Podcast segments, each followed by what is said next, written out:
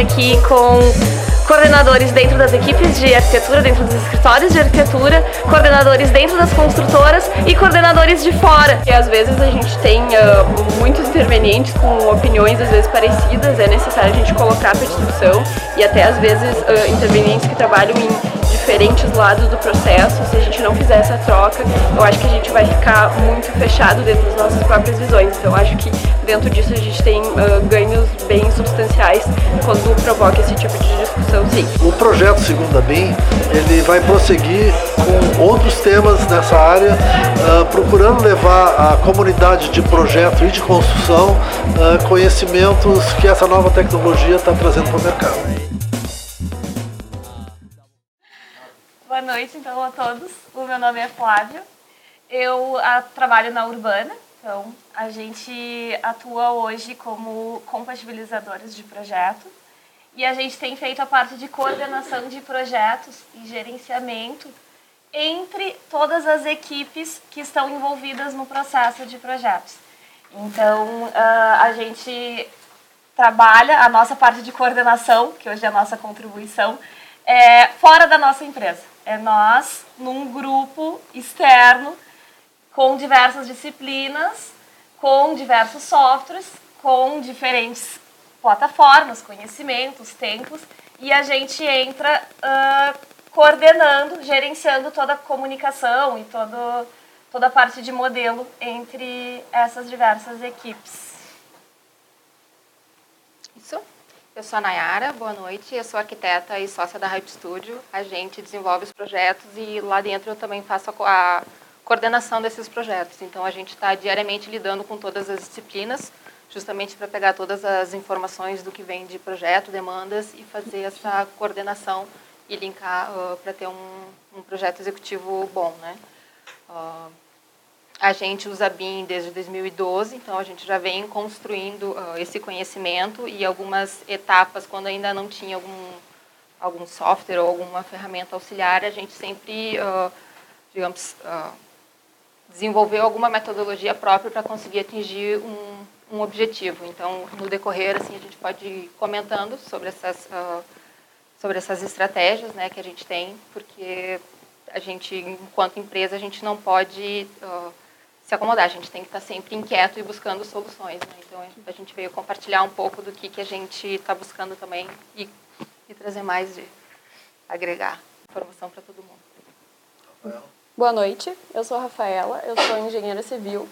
Eu trabalho no setor de projetos da Melnick Even uh, e estou desde 2017 trabalhando com a implementação de BIM dentro desse setor.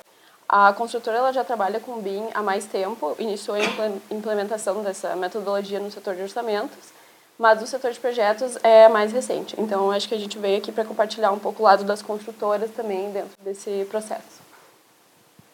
O meu nome é Ellen. Talvez vocês já tenham me confundido com a Rafaela em algum outro momento. Até porque já, três pessoas já me chamaram de Rafaela desde que eu entrei.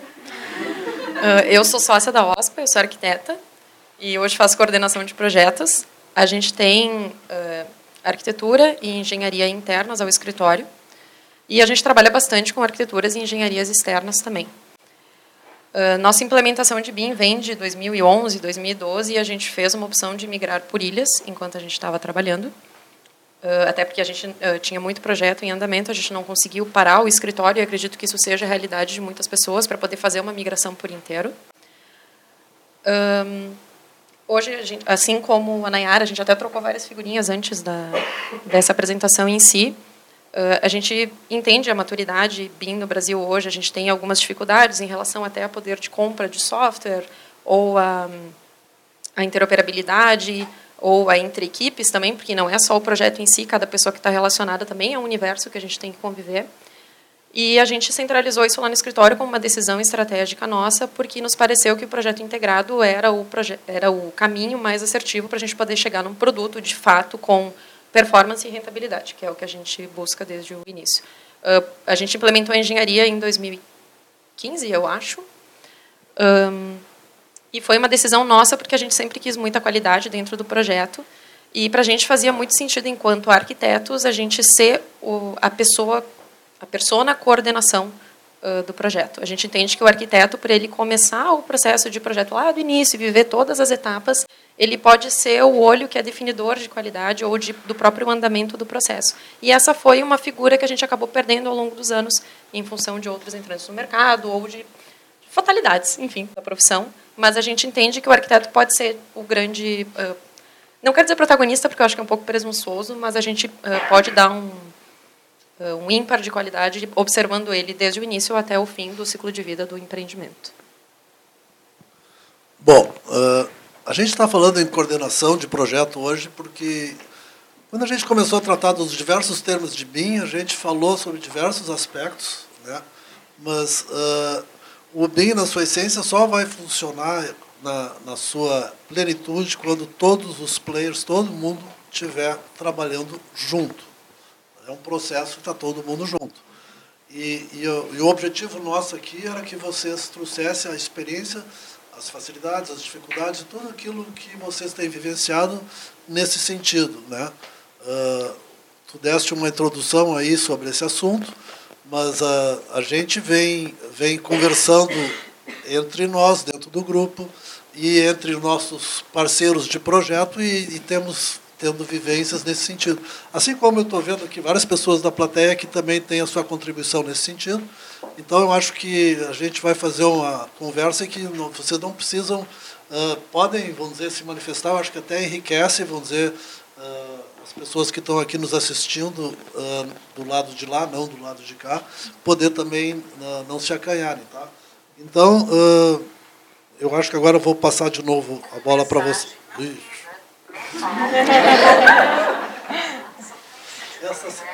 Esse celular desgraçado. É, o primeiro tópico que a gente tem na apresentação é, é tempo de projeto e tempo de mercado. Tá? Era, era o que eu ia... deixa para... Tá. É...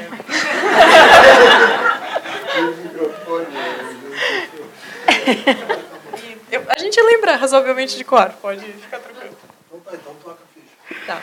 Uh, quando a gente, a gente se reuniu com um pouquinho de antecedência e discutiu alguns assuntos até para poder entender como é que a gente se colocaria hoje. E a gente imediatamente identificou que tem uma diferença muito grande entre o tempo de projeto e o tempo de mercado.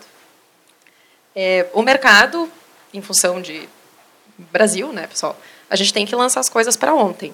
E, invariavelmente, o tempo de projeto ele demanda maturação. Então, o tempo que a gente dedica fazendo testes, encontrando de fato a melhor solução, ele às vezes corre um pouco contra o tempo de mercado, que é para ontem. Fico feliz de ver as pessoas fazendo assim, porque sou a única. Um, a gente tem uma dificuldade grande no sentido de entregar uma qualidade que a gente considera que é satisfatória versus o para ontem sempre. Então, vamos lá, gurias? Ajudinha? Acho que eu posso falar um pouco sobre esse assunto, sim.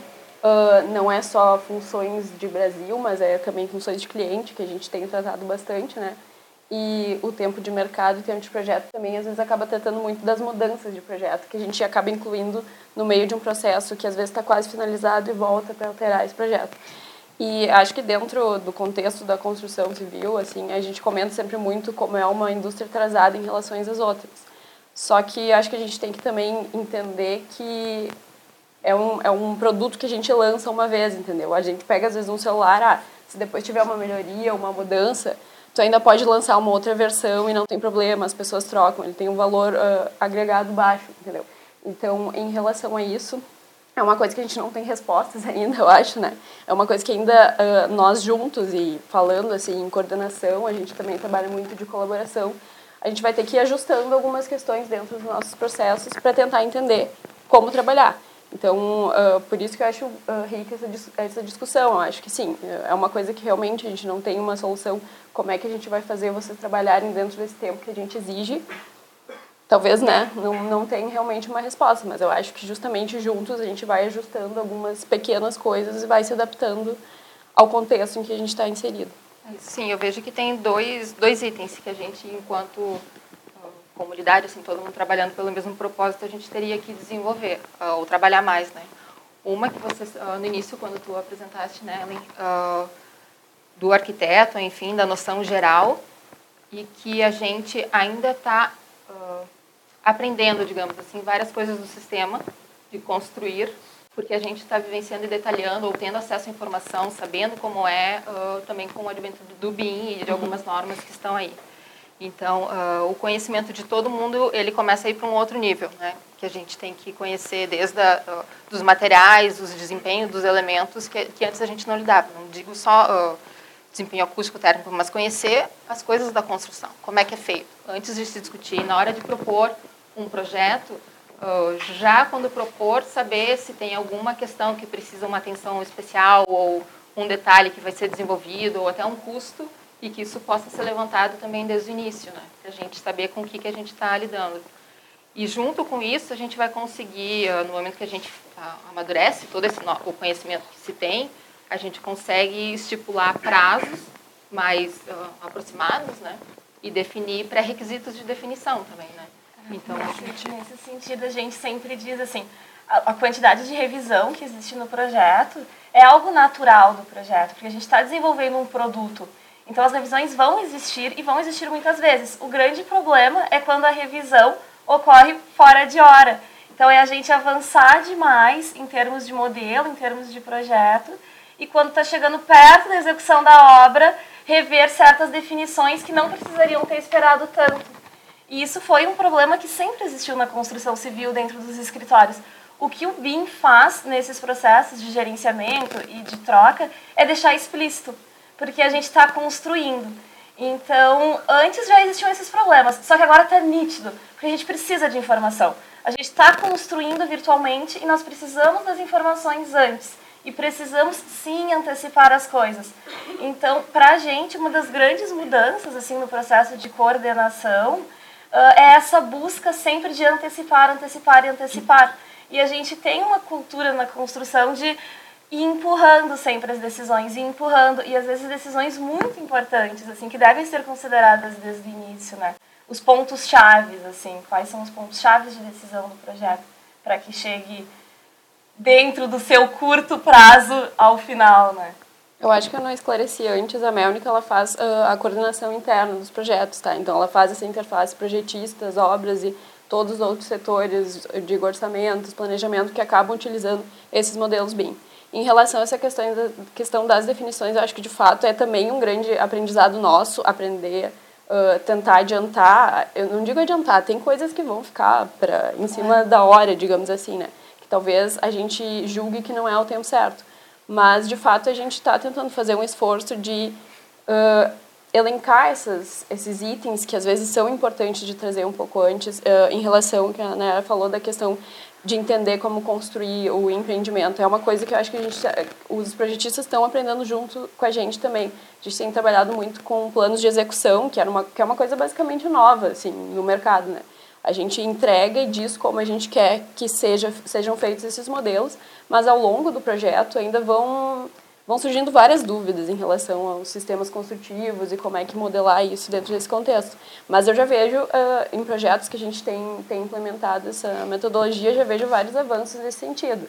Claro, a gente não tem um modelo perfeito ainda, mas cada, cada pouco, pouco que a gente vê que está tá evoluindo esse modelo, que está atendendo ao que a gente quer, e, e, de vez em quando até nós cedendo um pouco para se adaptar aos projetistas, já, já é uma baita vitória. Assim. Uh, a gente conversou um pouco com antecedência também, que a gente vem se despindo um pouco dessa hipocrisia que é que todo mundo tem o template perfeito e tudo automático e apertar um botão, enfim, que é o grande da vez. É, cada projeto é uma escola e a gente vê isso nas construtoras, nas incorporadoras, nos escritórios, enfim, é, sempre tem espaço para melhoria e até se não tiver espaço para melhoria é onde a gente tem que se preocupar de verdade, porque significa que a gente nunca vai inovar. Então, todo novo ciclo de projeto, cada nova etapa ou cada novo cada nova tipologia que a gente faz, ela traz insights interessantes que servem para o nosso processo no geral. Então, a coordenação, pensar que a gente vai ter um processo que é imutável, é um pouco. Então, significa que a gente venceu como ser humano, né? Que não vamos mais precisar mudar nada. Mas não funciona assim. E a gente sempre pode pegar alguma coisa que aprendeu, de repente, ah, num projeto com a Nayara, um projeto com a Flávia, um projeto com a Rafa, o quanto a gente consegue trocar também entre nós.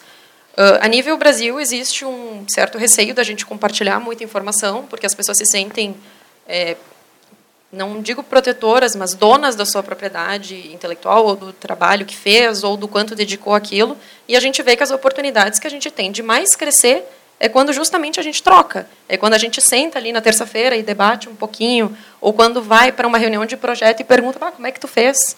É, tu teve um, um desempenho melhor por fazer assim? E é assim que a gente vai crescendo. Então a gente até se questionou um pouco sobre essa hipocrisia que a gente tem do, meu template é perfeito, meu processo é perfeito.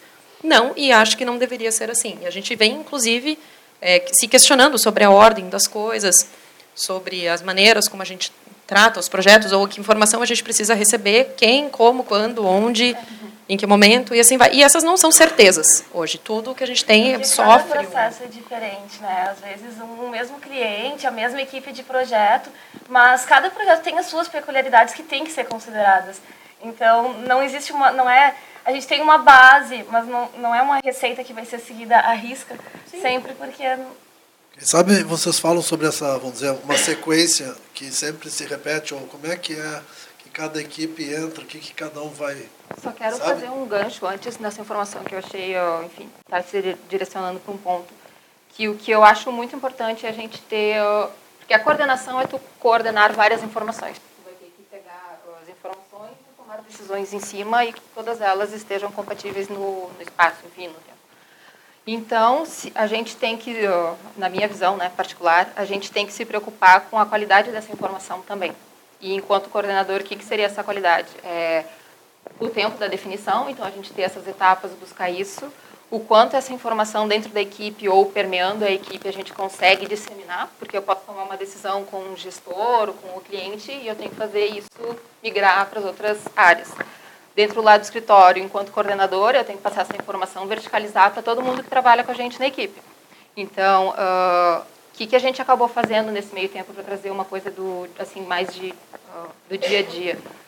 Até visando a gente construir esse conhecimento enquanto arquitetos e estúdio, uh, cada arquiteto no seu empreendimento que, é uma escola de aprendizagem, a gente acaba registrando isso numa forma de indexar essa informação numa mesma base de informação. E com isso a gente consegue construir a informação que o outro, se tiver essa mesma esse mesmo pré-requisito, ele consegue ler e ele ao menos tem uma ideia, putz, eu já sei que, mesmo antes do projetista falar que eu vou ter isso, eu já sei que eu vou ter que me preocupar que eu preciso de um espaço, sei lá, duas salas, sabe? Tem uma ideia do que, que pode acontecer. E isso a gente está uh, ainda colocando muito, muito esforço, porque pode dar um input muito importante para o projeto.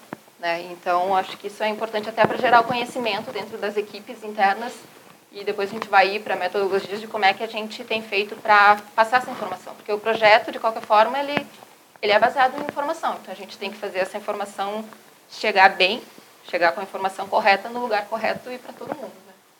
Né? É, exatamente. E, e a gente sempre toca nesse assunto, assim, dessa projeto e coordenação. E o BIM é um conjunto muito grande de informações que está na mão de todo mundo. E isso pode ser um problema ou pode ser uma maravilha, depende de como a gente dispõe dessas coisas. Um dos problemas é, a gente diz, tá com as informações todas dissipadas ou centralizadas numa única pessoa. Então a gente, assim, bem da nossa experiência, a gente defende que, bom, precisamos ter as informações centralizadas em um único local, um único local, onde todos tenham acesso, saibam o que está acontecendo, principalmente por serem empresas diferentes, equipes diferentes, necessidades diferentes, mas também não pode estar só numa pessoa. Então, o local é diferente da pessoa. Se for só numa pessoa, também tende a dar falha na comunicação, porque aí vira o telefone sem é. fio. E, e, tem muita informação em jogo e se perde. Se hoje se levanta um monte de requisitos que são importantes para o empreendimento, na semana que vem, se ninguém tomar conta disso, se perdeu. E o empreendimento vai seguir adiante, o projeto vai seguir adiante e na obra vai estourar esse problema. Como na então, você seguir essa informação? está falando agora? A gente tem, a gente tem utilizado uma plataforma online. Uh, a gente, como não somos empresa de projeto, a gente atua com a compatibilização, depende da, da etapa que a gente entra, né? Mas quando a gente entra no início da contratação, a gente tem trabalhado com uma plataforma online, é o BeamSync, e ali é uma forma de registro, é troca de informação entre os projetistas e a mesma plataforma se propõe a disponibilização dos modelos IFCs integrados. Então a gente já teria essa plataforma desde o início do projeto, trocando informação entre a equipe e ali permanece durante todas as fases de projeto. A gente vai controlando se está aberto ou fechado a informação, qual é a prioridade daquele item para ser solucionado. Quando entra a compatibilização, a, todas as informações são disponibilizadas na mesma plataforma, mas a gente se coloca como nós fizemos a compatibilização, vamos disponibilizar em grande quantidade informação nessa plataforma, mas todos os agentes têm que utilizar esse canal. E, e colocando coisas. Se o arquiteto precisa de uma decisão ou de uma posição do estrutural que não tem a ver com compatibilização, mas tem a ver com desenvolvimento de produto, ele tem que colocar ali também. Porque é o cliente que está acompanhando, somos nós e são todas as outras equipes. Então é uma forma de centralizar a informação, mas todos geram informação. Não é, não tem que vir para a gente como compatibilização as demandas necessariamente diretamente para nós. Tem que ir a troca tem que ocorrer entre todo mundo, que é o natural do processo, mas é importante que fique registrado em algum lugar. E é o grande problema de processo de projeto é a perda de informação, perda de informação. Isso tem muito a ver com a comunicação da informação. Exatamente. Que, que eu acho que é o que está junto com, é, com, com o SYNC, que é, vamos dizer, tem que ser comunicado, todo mundo tem que ter acesso e, e circular a informação. Tem né? que circular a informação. Tem que ficar em algum lugar aberto. Mas né? aí, por exemplo, só colocando mais uma pergunta. É, nesse SYNC, tu recebe todas as solicitações de todo mundo e quem dá prioridade de, ó, vamos atacar isso, isso, ou vocês na coordenação também fazem essa... Coordenação ou gerente de projetos da construtora, isso vai variar de processo em processo, né? Mas alguém, alguém é o coordenador. A gente tem que é, ser colaborativo, mas tem que ser coordenação. É. E me parece que por algum momento as pessoas entenderam que o fato da gente estar trabalhando numa plataforma que é mais transparente inibia as pessoas de se comunicarem. E na verdade a gente vê cada vez mais que a gente depende que as pessoas Sim. se comuniquem e que se comuniquem cada vez mais cedo. Sim. Então, para mim, é inerente ao processo a gente pensar que não existe só as plataformas que a gente utiliza, mas a gente tem que trabalhar em coordenação e treinamento simultaneamente, porque às vezes a pessoa não é apta a entender a informação que está recebendo. E isso pode ter um efeito cascata muito pior do que uma informação que não foi passada. Às vezes, um mau entendimento, um ruído de comunicação, ou uma forma de expressar diferente pode ser muito mais prejudicial ao processo. Então, tem que ter o cuidado do alinhamento da comunicação em si, da maneira como a gente se comunica, de quem recebe essa informação, porque tem também a máxima de que às vezes informação demais atrapalha e as pessoas se perdem às vezes com uma quantidade grande de informação. É, e hoje a gente vem desse filtro que a gente precisa entender um pouquinho melhor também. Eu, é óbvio que eu adoro saber todos os problemas do projeto. Porque eu adoro problema. Sim, tá mergulhada, né? Adoro, é um problema. Inclusive, gosto de ver as tarefas sendo fechadas, porque aí dá aquela sensação de que, bah, tarefa aberta, tarefa fechada, nossa, produtividade mil. Só que a gente tem que entender o que é tarefa crítica, de fato, Exatamente. que é fechada, Exatamente. do que um simples indicador de realizado versus estimado. Então, demanda muita conversa entre pessoas ainda. O que me pareceu que foi, não, vou apertar um botão, então, é, e não, não precisa, é algoritmos, que agora a moda é algoritmos. agora, tu estava falando dessa informação demais. Eu já acho que a informação, a gente até trabalha quase com pouca informação. Agora, o que eu considero mais prejudicial é a informação no momento errado. Porque, tipo, ou ela está muito adiantada e aí aquilo ali ela não te serve porque tu ainda não tem onde colocar no modelo, ou tu não está definido, tu diz, ah, depois eu vou colocar e depois tu não coloca, porque daí tu tem que buscar atrás, daí tu gera repergunta. Então, se, né, acho que a gente conseguir montar um, um, um tempo das coisas, não rígido, né? Porque a gente uhum. nunca vai conseguir, cada projeto tem essas características. Mas ter uma ideia de grau de importância, né? Tipo, versus impacto, versus, né? É, definições é, de... a importância do coordenador, Pré-definições do que precisa, né? realmente, uh, tende a ser todas essas plataformas, o Vinsync que a gente utiliza, se simplesmente larga entre todo mundo e todo mundo sai comentando e designando coisas, vai ser prioridade para todo mundo o que precisa. Tudo é prioridade e tudo é na hora, às vezes errada, né? Tem que ter alguém olhando, digamos, por Tem que cima, assim, para tudo e saber jogar com toda essa Eu acho que, né? uh, falando do lado das construtoras também, mas como um setor que faz a coordenação de projetos, a gente, como construtora, por passar inclusive por processo de auditoria, se, uh, desde muito tempo tem alguns procedimentos muito bem formalizados. Mas, de qualquer forma, essa questão de ter a informação formalizada e, e, a rastreabilidade da informação é um problema que a gente enfrenta faz muito tempo e continua enfrentando. E em relação a trabalhar com o BIM, uh, ele vieram muitas oportunidades de plataformas que permitem esse tipo de coisa, como o BeamSync, o BeamCollab, ou as próprias plataformas da Autodesk, uh, que tu consegue fazer apontamentos naquele lugar, dizer para quem é e colocar prioridades, né? Então a gente tenta incentivar muito isso que tu falou, dos projetistas também conversarem, mas é claro que quem vai fazer o filtro, quem vai verificar todos aqueles apontamentos que foram feitos em relação a aqueles problemas, enfim, incompatibilidades, vai ser quem é o dono daquilo, né? O, o que está que tá é, vendo de cima, que está vendo o que, que é importante naquele momento. Então, uh, essas ferramentas são muito simples, na verdade, né? Tu aponta um problema no negócio, tu diz que, quem é que tem que resolver, quem é que vai aprovar, qual é a criticidade e o prazo que a pessoa tem. E que funciona muito bem, na verdade, se todo mundo tiver consciente de como usar esse tipo de ferramenta. Exatamente. E a chave é essa, né? É saber manejar essas informações, de qual é a hora que eu entrego essas informações para essa equipe, essas para outra que precisa de outra antes. Então, são às vezes as relações de precedência que existem em qualquer processo de projeto de coordenação, mas a mesma coisa, né? Tudo jogado num lugar é, não serve para nada. É, precisa estar. Tá... E esses, esses, essas plataformas são, são muito interessantes porque justamente tu consegue ter o que, que aconteceu depois, tu consegue é. ter a rastreabilidade. Porque às vezes essas coisas ficam em e-mail e uhum. realmente, se tu não trabalha com uma caixa de, de e-mail muito organizada, é muito fácil de se perder, né? Não, mesmo então assim é essa. É, essa esse, essas plataformas, tipo, eu vejo como uma coisa muito, muito interessante para a gente trabalhar. Vamos falar de sequência de projeto, já que a gente entrou ali. Uhum. Eu acho que é mais... Um, quando a gente comenta sobre o que, que entra antes ou o que, que entra depois, assim, uh, em termos de coordenação, a gente sempre vai querer que entre tudo antes, porque afinal, quando a gente tem uma noção assim do, do problema completo, a gente consegue distribuir melhor. E talvez seja nisso que essas plataformas oferecem muita informação ao mesmo tempo. Mas, assim, talvez seja o fluxo natural da coisa, a arquitetura inicia com uma massa, e aí se aprova produto e se faz mais definições, e, particularmente lá no escritório, a gente prefere que as engenharias entrem junto com uma base já mais formalizada da arquitetura, até para não ter grandes surpresas depois, porque os sistemas demandam espaços.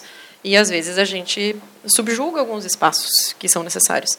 Então, quanto antes a gente conseguir, melhor. No caso de, o nosso caso, projetistas internos, isso fica um pouco mais fácil, porque a gente tem as pessoas à disposição. Mas a gente sugere que para equipes externas também ocorra nessa etapa. Porque de nada adianta eu ter uma demanda interna, e daí eu chego daqui dois meses e eu descubro que tem uma demanda gigante de outro projetista que demanda a alimentação de um outro projetista para dar um resultado para uma terceira pessoa. Então, na sequência de projetos, a gente tinha uma imagem da AIA, até que eles delimitam em quatro ou cinco grandes fases. E quando a gente fala de coordenação, no geral, sendo em BIM ou não sendo em BIM, os, os, os problemas da coordenação, eles são os mesmos. Uh, o ideal é que todo mundo tenha acordado antes de iniciar algum processo quem são os envolvidos, em que plataforma, até para evitar surpresas lá na frente, de chegar alguém que, ah, não, não sabia em que versão vocês estavam trabalhando.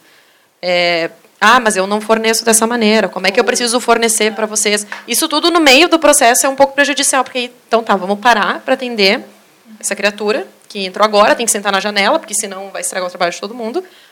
E como é que a gente coloca ele dentro do processo para que ele fique integrado também? Então essas são as dificuldades. O ideal seria, assim, no mundo ideal, que a gente conseguisse acordar um trabalho antes de começar. Vamos trabalhar nós quatro juntas, o formato é esse. Bah, eu não trabalho nele, beleza, mas vou me adequar algumas, talvez, não quero usar a palavra punições também, mas por a pessoa não estar trabalhando na mesma plataforma de, de projeto, ou também por não ser BIM. O mercado vai continuar não sendo BIM por algum tempo, a gente sabe disso. Uh, como é que a gente incorpora fornecedor, como é que a gente incorpora informação. A gente vai sair modelando família de todos os fornecedores do projeto, porque eles não têm. E isso tudo, se a gente conseguir definir com uma certa antecedência, melhora muito a nossa situação. Mas é claro que coisas aparecerão ao longo do caminho e a gente tem que estar apto a receber. Porque senão de nada adianta tu ter um processo que ninguém entra e ninguém sai. Então a gente vai trabalhar sempre com a gente mesmo. É, e essa coisa da sequência, a gente diz é importante. Uh, tá, tem, é um modelo único, todo mundo entra junto, todo mundo desde o início, só que tem relações de precedência aí. Apesar de termos que ter tempos de modelo, então em tal etapa do projeto tem que ter um modelo num nível uh, real entre todas as disciplinas mais ou menos igual, a arquitetura não pode estar tão avançada e aí entrar as instalações, mas ao mesmo tempo não pode começar todo mundo junto, entregar todo mundo junto tentar juntar isso aí, porque tem relações de precedência aí, maiores e menores, mas existem, e elas têm que ser consideradas na hora de organizar um cronograma e um fluxo de, de projeto, né? E às vezes isso passa batido, assim, nesses prazos curtos. Às vezes tem que todo mundo entrega no mesmo dia. E o outro problema é ou ter, né, tem as relações de precedência, só que de não incorporar um modelo do outro, às vezes para desenvolver o seu projeto. Então, uh, realmente a gente precisa, o, o estrutural ele precisa incorporar o arquitetônico ao seu. Uh, as instalações precisam incorporar a estrutura e o arquitetônico e desenvolver as instalações sobre essa base já confiável e já de, de, decidida tem como as instalações nascerem do nada, que nem ah, além disso. O primeiro é a massa da arquitetura e a gente tem sim uma sequência, não tem como entrar todo mundo junto desde o início. Assim. Existe, é precedência de projeto. E natural. aí vem até uma organização de, de escopo, né? Para não ter sobreposição. De, por exemplo, reúne todo mundo, porque a gente vai compartilhar parâmetros, então em alguns projetos define quais são os parâmetros de cada disciplina, que é interessante ter essa troca. Então, por exemplo, sei lá, estrutural, eu não consigo dar o acabamento. Então, vamos colocar um parâmetro que a arquitetura consiga inserir e dar uma informação que é própria da arquitetura, ou, enfim, ter algum outro caso, mas que a gente combine esses parâmetros e distribui para ter esse acordo inicial. E outra questão também de a gente ter essa conversa justamente para saber em que momento cada um entra, tipo, o teu elemento está vinculado na arquitetura uhum. ou não está, uhum. né? No momento de ah, vincula, mas uh, daqui a pouco eu desligo o meu, tu perde o teu trabalho, sei lá, ou vice-versa, né? Só para ter isso também no fluxo já de, definido. Talvez né? boas práticas de modelagem seja bom entrar também. Tipo, ah, eu modelo assim, vocês recebem assim, e daqui a pouco vai atualizar a base e eu vou perder todo o meu trabalho, que é um grande clássico. Eu acho então. que a gente não tem como falar desse assunto sem falar do tal do plano de execução, né? Então, uh, que é uma coisa como, como, como eu comentei, a gente tem poucos projetos que já tinham isso implementado como exemplo, então sim entram as combinações de quais formatos a gente vai trabalhar, uh, de que softwares, enfim, quem é projetista do que, quais são as fases de projeto, para que, que nós vamos usar esses modelos. A gente também trabalha com cronogramas padrões no que, em que são explicadas as etapas que entram cada um dos projetistas, mas agora vocês me perguntam se isso acontece sempre como está ali. Não, na verdade não, né? Porque daqui a pouco vai vir alguém da incorporação e dizer que a gente tem que acelerar e eu vou ter que colocar todos aqueles projetistas juntos e, bom, é assim que às vezes tem que funcionar, né? Mas a verdade é que a gente acredita que essa sequência é a melhor de todas, né? Primeiro desenvolve a arquitetura, fecha ali com a estrutura, modulação e depois valida com outros, depois entram os complementares. Mas a verdade é que às vezes a gente não tem esse tempo. E isso é uma coisa que nós, como construtoras, também estamos testando. A gente propõe um cronograma e espera que venha um retorno do tipo assim, olha, eu não consigo fazer isso nesse tempo, ou assim dá, isso aqui não dá. Só que isso é um tipo de coisa que a gente só vai conseguir saber quando começar a ter esse retorno de, de projetos que passem por todo esse fluxo né, de é, informação. E isso dá um e a questão maior com prazo, né? Exato. E a questão da informação também. A gente tenta tentar trabalhar com alguns documentos que a gente chama de fichas técnicas para dizer, a gente divide em quatro grandes etapas, tá? Mas enfim, cinco, quatro, tanto faz. Que olha, você tem que entregar tais e tais informações nessa etapa tais e tais informações nessa e assim por diante. Isso tem para cada uma das disciplinas. Eu acho que é alguma coisa que, que vem para ajudar nesse sentido de saber as informações macro, que é aquela questão do, questões dos espaços que a Ellen falou, que às vezes tu não faz nem ideia do que, que a arquitetura precisa ter em função de outros sistemas, às vezes, né? Então, acho que tem uh, acontecido um esforço nesse sentido para melhorar e facilitar mas é aquela questão, né? Uh, a gente só vai entender se isso funciona à medida que a gente for testando e ajustando esses procedimentos. E mesmo assim, seguir um script não significa que tu não vai estar isento de retrabalho. Exatamente. Quando a gente lança ou invariavelmente chega numa etapa um pouco posterior e a gente vê que ah, vai rodar furações, outro grande clássico, não passa. Então, exige um certo envolvimento ainda. A gente só tenta pontuar as coisas no tempo de uma maneira a mitigar algumas outras situações, mas a gente não fica, não sai ileso, assim, nenhum, nenhum projeto é 0% retrabalho. Então, e até o retrabalho... Oi. Desculpa, eu preciso te interromper. A gente precisa que as perguntas sejam feitas no microfone por causa da captação do áudio. Menos eu. uh, boa noite. Eu queria fazer uma pergunta com relação às etapas, né, já que vocês tocaram nesse assunto. Uh, anteriormente, quando a gente trabalhava em 2D, a gente tinha muito, era o clássico, né, de projeto para executivo, executivo, liberado para obra. Uh, só que hoje a gente entende que esse conceito já está ultrapassado. Então, eu queria saber de vocês como vocês entendem essas etapas, uh, quais são os nomes que vocês utilizam e como a gente vem trabalhando com isso. Vocês estão trabalhando assim? Posso falar. A gente continua trabalhando com esses nomes, tá? É, estudo preliminar, anteprojeto para executivo e executivo. Só que a gente entende que dentro de todo esse universo BIM, essas etapas, elas não... Algumas se dilatam e outras diminuem. A gente fala muito que o, que o anteprojeto tem uma dilatação, porque tu começa ali a ver muitas informações que antes tu não via, quando tu trabalhava com 2D, tá? E a parte de executivo e emissão de documentação acaba diminuindo um pouco. Isso nem sempre é verdadeiro, tá? Mas, em geral, acontece esse tipo de, de alteração dentro dos... Não sei se, se pode... A gente resolveu trocar os nomes até para facilitar o entendimento, sabe? Então, a gente chama de outros nomes. A gente chama de Concept Design Development e Construction Documents, que é para dar um... Né, um é para dar uma, uma brilhantada, assim, um, assim, de, de glitter. Mas eles têm dentro deles grande parte desses, desses conceitos de estudo preliminar, anteprojeto, enfim. Mas a gente achou que fosse ser mais interessante de trocar o nome que tá. Separa de uma vez na, na cabeça das pessoas que isso também acontece assim. É, como a gente antecipa muita informação, a nossa primeira etapa, que seria o concept, ela é bem, ela é muito trabalhada pela arquitetura em si, que gera uma base para as demandas dos outros complementares. E a gente tem uma segunda etapa, que é a nossa mais dilatada, que seria o design development, que seria a parte que todo mundo lança tudo que precisa estar no modelo. Uh, a gente sempre tem um resquício de alguma definição que fica em, quando a gente vivia no projeto executivo. Isso é uma das coisas que a gente tenta abolir no escritório há muito tempo. Essa é a etapa que a gente tem que definir tudo de fato, porque as pessoas precisam saber o que está no modelo e o que será desenhado, o que não será, o que será detalhado, o que será definido, o que não será. Uh, isso esbarra muito em escopo, porque arquiteto é um grande campeão de aumentar o escopo do seu próprio trabalho. A gente não consegue ver alguma coisa que não quer desenhar a família do fornecedor ou desenhar o marco da porta, a gente não consegue. Isso é incrível. Mas a gente entende que aumentar esse nível de detalhamento das coisas numa etapa inicial também te antecipa muitos problemas que ficam lá na frente. Coisas que tu jamais viria como um marco de porta acabam aparecendo lá no início. Isso pode ser definidor para uma alvenaria, ou para um vão osso, ou para qualquer outra coisa que, que impacte no produto em si. É, a gente tem ainda uma outra etapa que seria os documentos de aprovação, que a gente chama de Approval Documents, que é o projeto legal.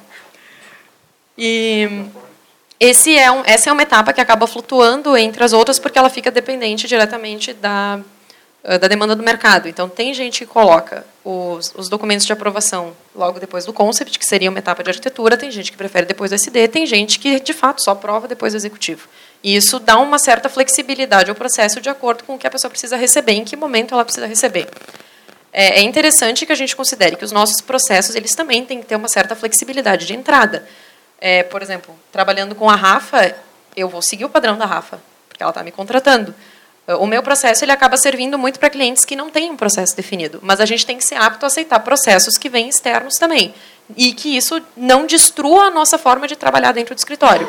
Então, por isso vem do entendimento do que, que entra antes e o que entra depois, isso, no fim das contas, é um senso comum. Então, independente do jeito que a gente chame, muito provavelmente as nossas etapas são muito parecidas. Isso que eu ia comentar. A gente chama do mesmo jeito, mas as coisas mudaram um pouco. Tanto que a gente foi, em um momento assim da implementação BIM, tentar entender, tá, quando eu defino isso em anteprojeto ou para executivo? A gente ficou com essa dúvida, entendeu? Então as coisas uh, têm uma faixa ali um pouco nebulosa, né? Então, nós também, eh, dentro desses projetos, a gente chama de desenvolvimento de produto, desenvolvimento de projeto. Então, tem um pouco disso, tá? Uh, a gente chama dos mesmos nomes, talvez pareça antiquado, mas na verdade a definição deles mudou um pouco dentro É que disso. a palavra liberado obra é um pouco, um pouco forte, pelo menos para a gente, porque se tu entrega um projeto executivo, ele tem condições de ser executado. Então, por que existe a etapa liberado para obra? Na verdade, ele é o grande limbo das revisões. Tudo que não ficou né, bem definido será resolvido no liberado para obra. Então pra... é uma questão só de alinhamento. Eu acho que sim. Para nós o liberado para obra é um status de projeto executivo, entendeu? então, mas é a mesma coisa no fim das contas. Hein? E porque as etapas uh, para arquitetura sempre foram mais etapas, digamos. Quando a gente começa a entrar com as outras disciplinas, na verdade eles não têm tanto as mesmas etapas como a gente tinha. Às vezes as instalações têm dois momentos principais, um é o lançamento e depois já avança, ou no primeiro lançamento já vem com muita coisa pronta. Então, isso no BIM, quando a gente começa a conceber o um modelo e querer um modelo em, que cresça uh, como um todo ao longo de todo o processo e que vá sendo alimentado, isso é outro ponto que a gente enxerga que aumenta o anteprojeto. Sim. Porque aí o anteprojeto é enorme, só que tem um momento do anteprojeto que está, por enquanto, só arquitetura e estrutura. Aí entra, ah, entrou a climatização um pouquinho antes, aí entra o hidro, entra o elétrico. E eles vão entrando, não quer dizer que essa etapa tem a mesma duração para todo mundo. E não quer dizer que a arquitetura parou de trabalhar, né? Não, a arquitetura não. pode seguir com alguns itens. então é o grande, Exatamente. grande trabalhar em paralelo de, de todo mundo o tempo todo. É.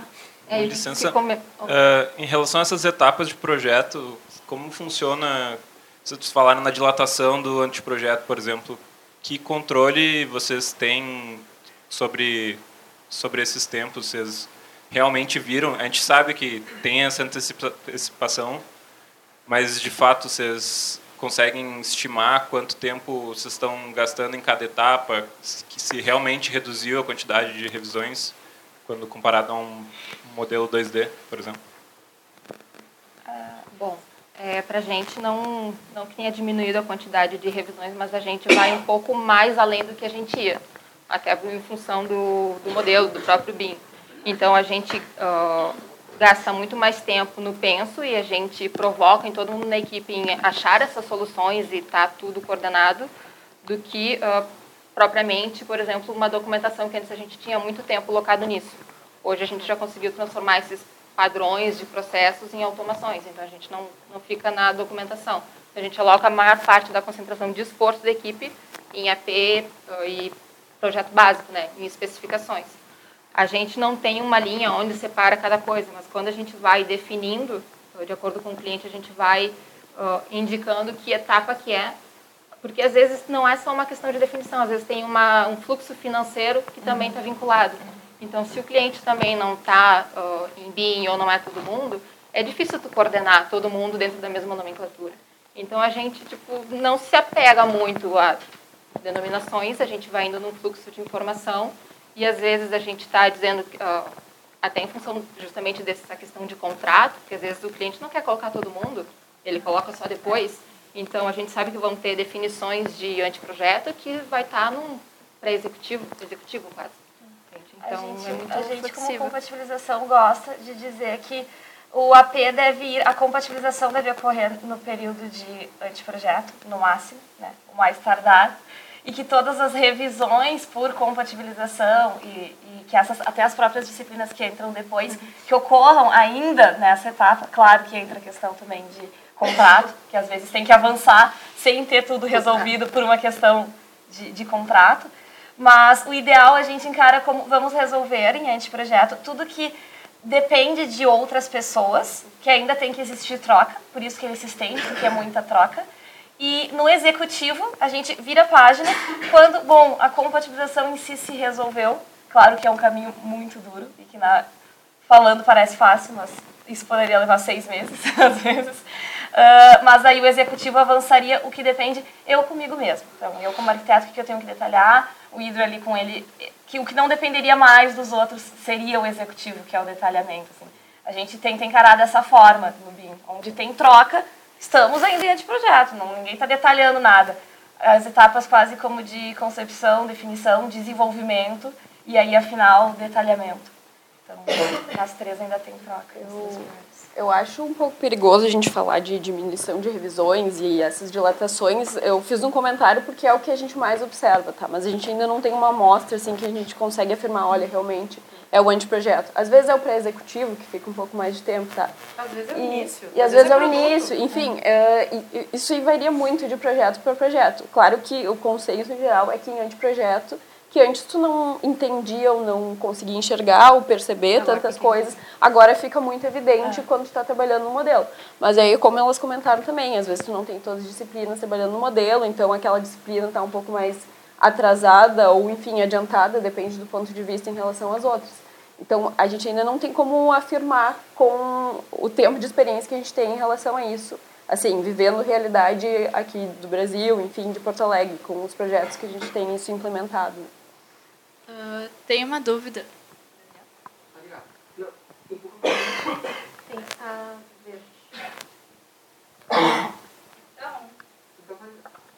Então tá.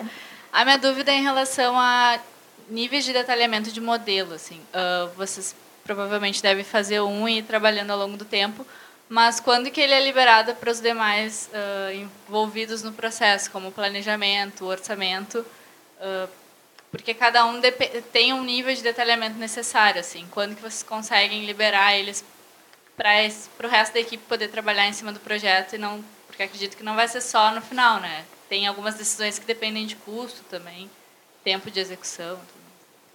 Uh, é, desculpa. Em relação a nós, uh, a gente tem o seguinte: uh, o nosso plano de execução ele já prevê os parâmetros que a gente vai precisar para cada um desses outros setores, né? Mas orçamento entra mais ou menos ali em pré-executivo, mais uma fase mais avançada, porque ele tem um nível de detalhamento bastante grande. Planejamento a gente ainda está testando, tá? Uh, na verdade, o, o modelo é liberado para quem quiser, digamos assim, dentro lá da construtora, uh, poder fazer o que quiser e explorar, porque até a gente incentiva esse tipo de, de ação ali dentro. Mas uh, o momento que ele tem esses níveis, esse, essas informações necessárias para esses outros setores, às vezes acaba sendo numa etapa mais avançada de projeto, sim. Não sei se eu respondi a pergunta. Não, sim, é só porque, quando, por exemplo, um planejamento de longo prazo ou tudo mais, precisa de um modelo menos detalhado. Eu não sei se mas assim, ainda já... assim precisa de algumas definições. Mas Sim. teria ah, agora, no, sei lá, anteprojeto, eu poderia liberar o modelo. Ele Sim, ele é liberado, digamos assim, desde do, da primeira versão para todos os outros setores, tá? E Sim. vocês que trabalham sem ser internamente, porque eu entendo que na Melnick, como a gente acaba manipulando é algumas coisas. Trabalha sim. Por exemplo, vocês que fazem externo, né? Quando é que é solicitado, assim, ah, para passar para as demais. É, a gente, internamente, nós não geramos modelos, né? Mas o que, que a gente pode sempre contribuir dentro, dentro da construtora com essa troca de modelo? Uh, sempre vai ter uma entrega formal de modelo ao final de cada etapa, como existe tradicionalmente.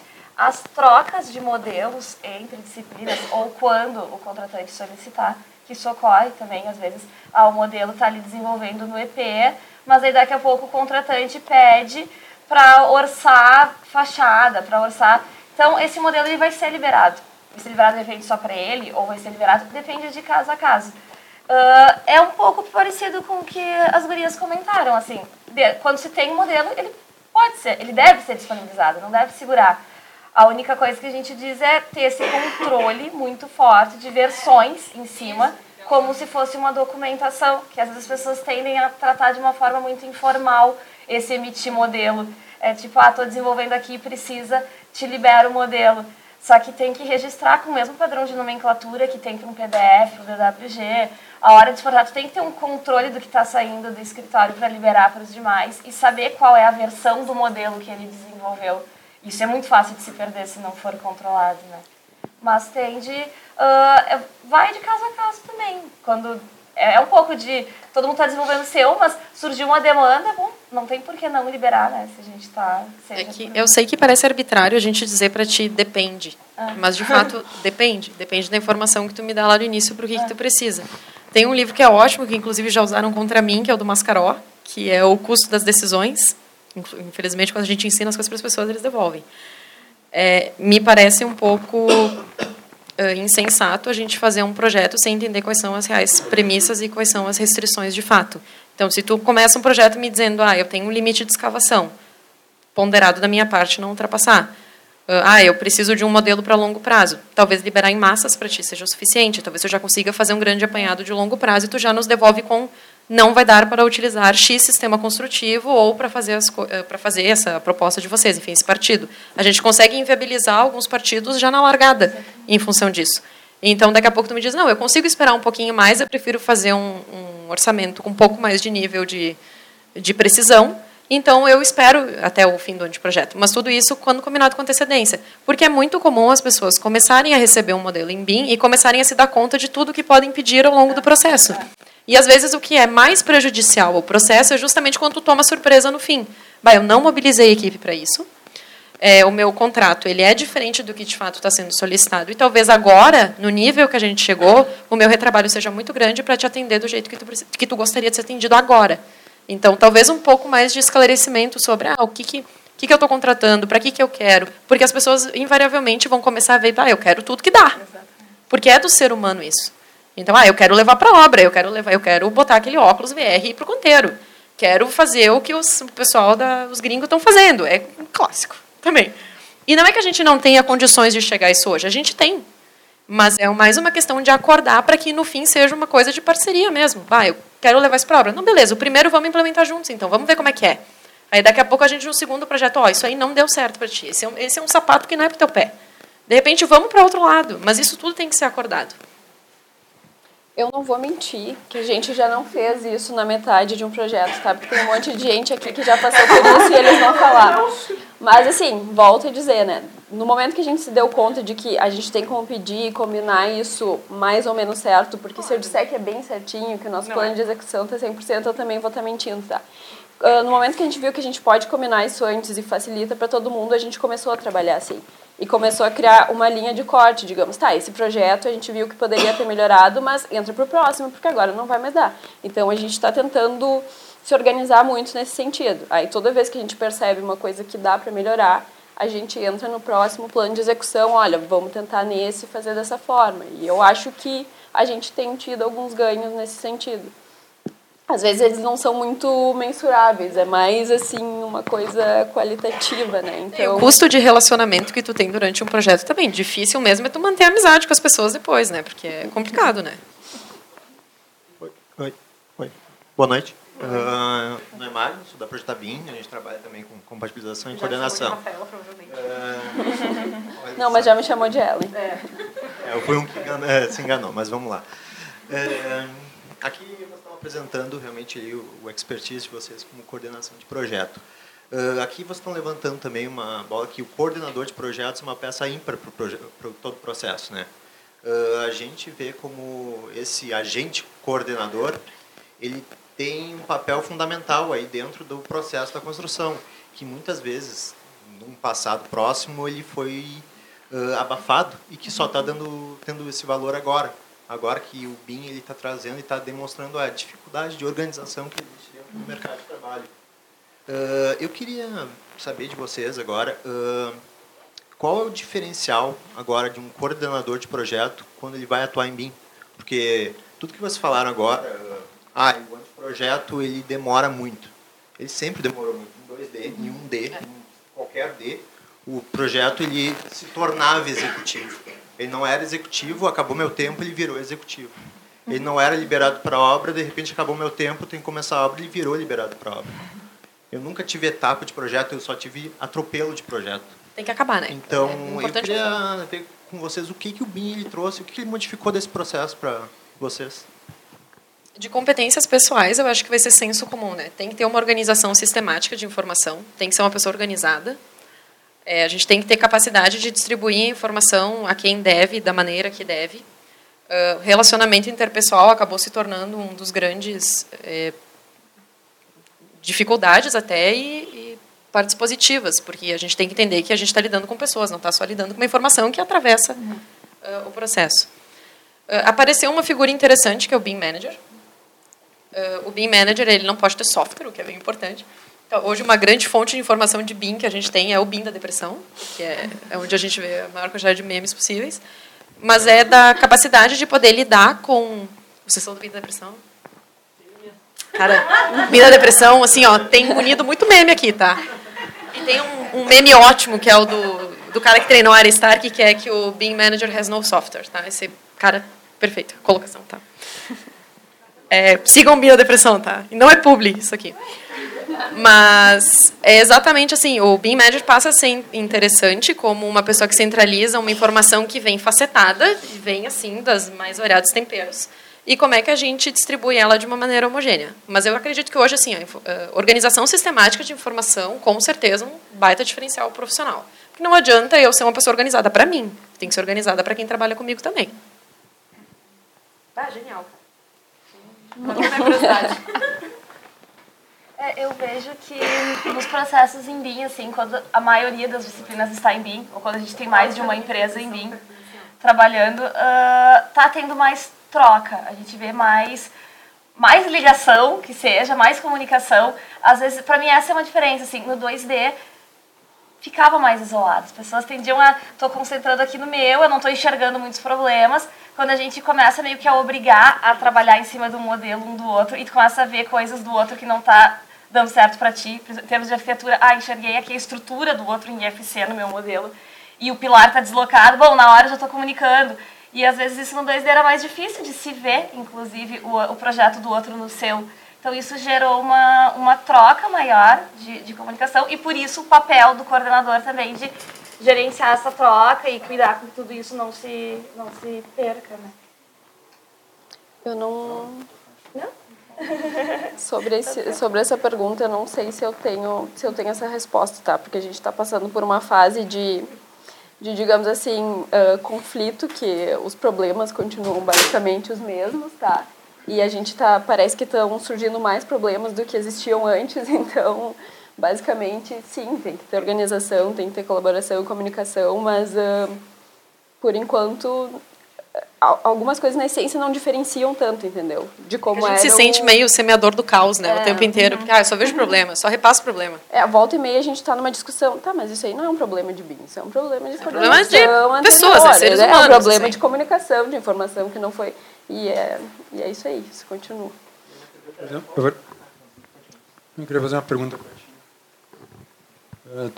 Ela tinha perguntado a, a, quando é que entra para o pessoal de eh, planejamento, orçamento, e vocês disseram que mais, no caso, vocês fazem a coordenação e dissesse que entrega os modelos. Eu queria saber esse modelo, o modelo ou modelos, é isso que eu queria entender. Quando vocês entregam para a construtora, depois compatibilizado, ou supor, numa, supondo que tenha terminado, né, que é, como todo mundo está dizendo que é difícil de terminar efetivamente, né, é, vocês entregam como esses modelos? É o modelo, os modelos, é modelo separado por disciplina, como é que ela recebe isso, tá entendendo? Ou é um único modelo que está com tudo? Isso que eu queria saber.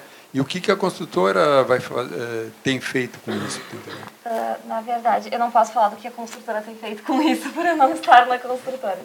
Mas tem o modelo autoral, que sempre vai ser entregue, né? Ao final, então, vai ter os modelos autorais, todos serão entregues. O que acontece é que ao longo de todo esse processo, os modelos eles todos estarão com a mesma origem, com os mesmos níveis. O nosso, como compatibilização, é todos juntos.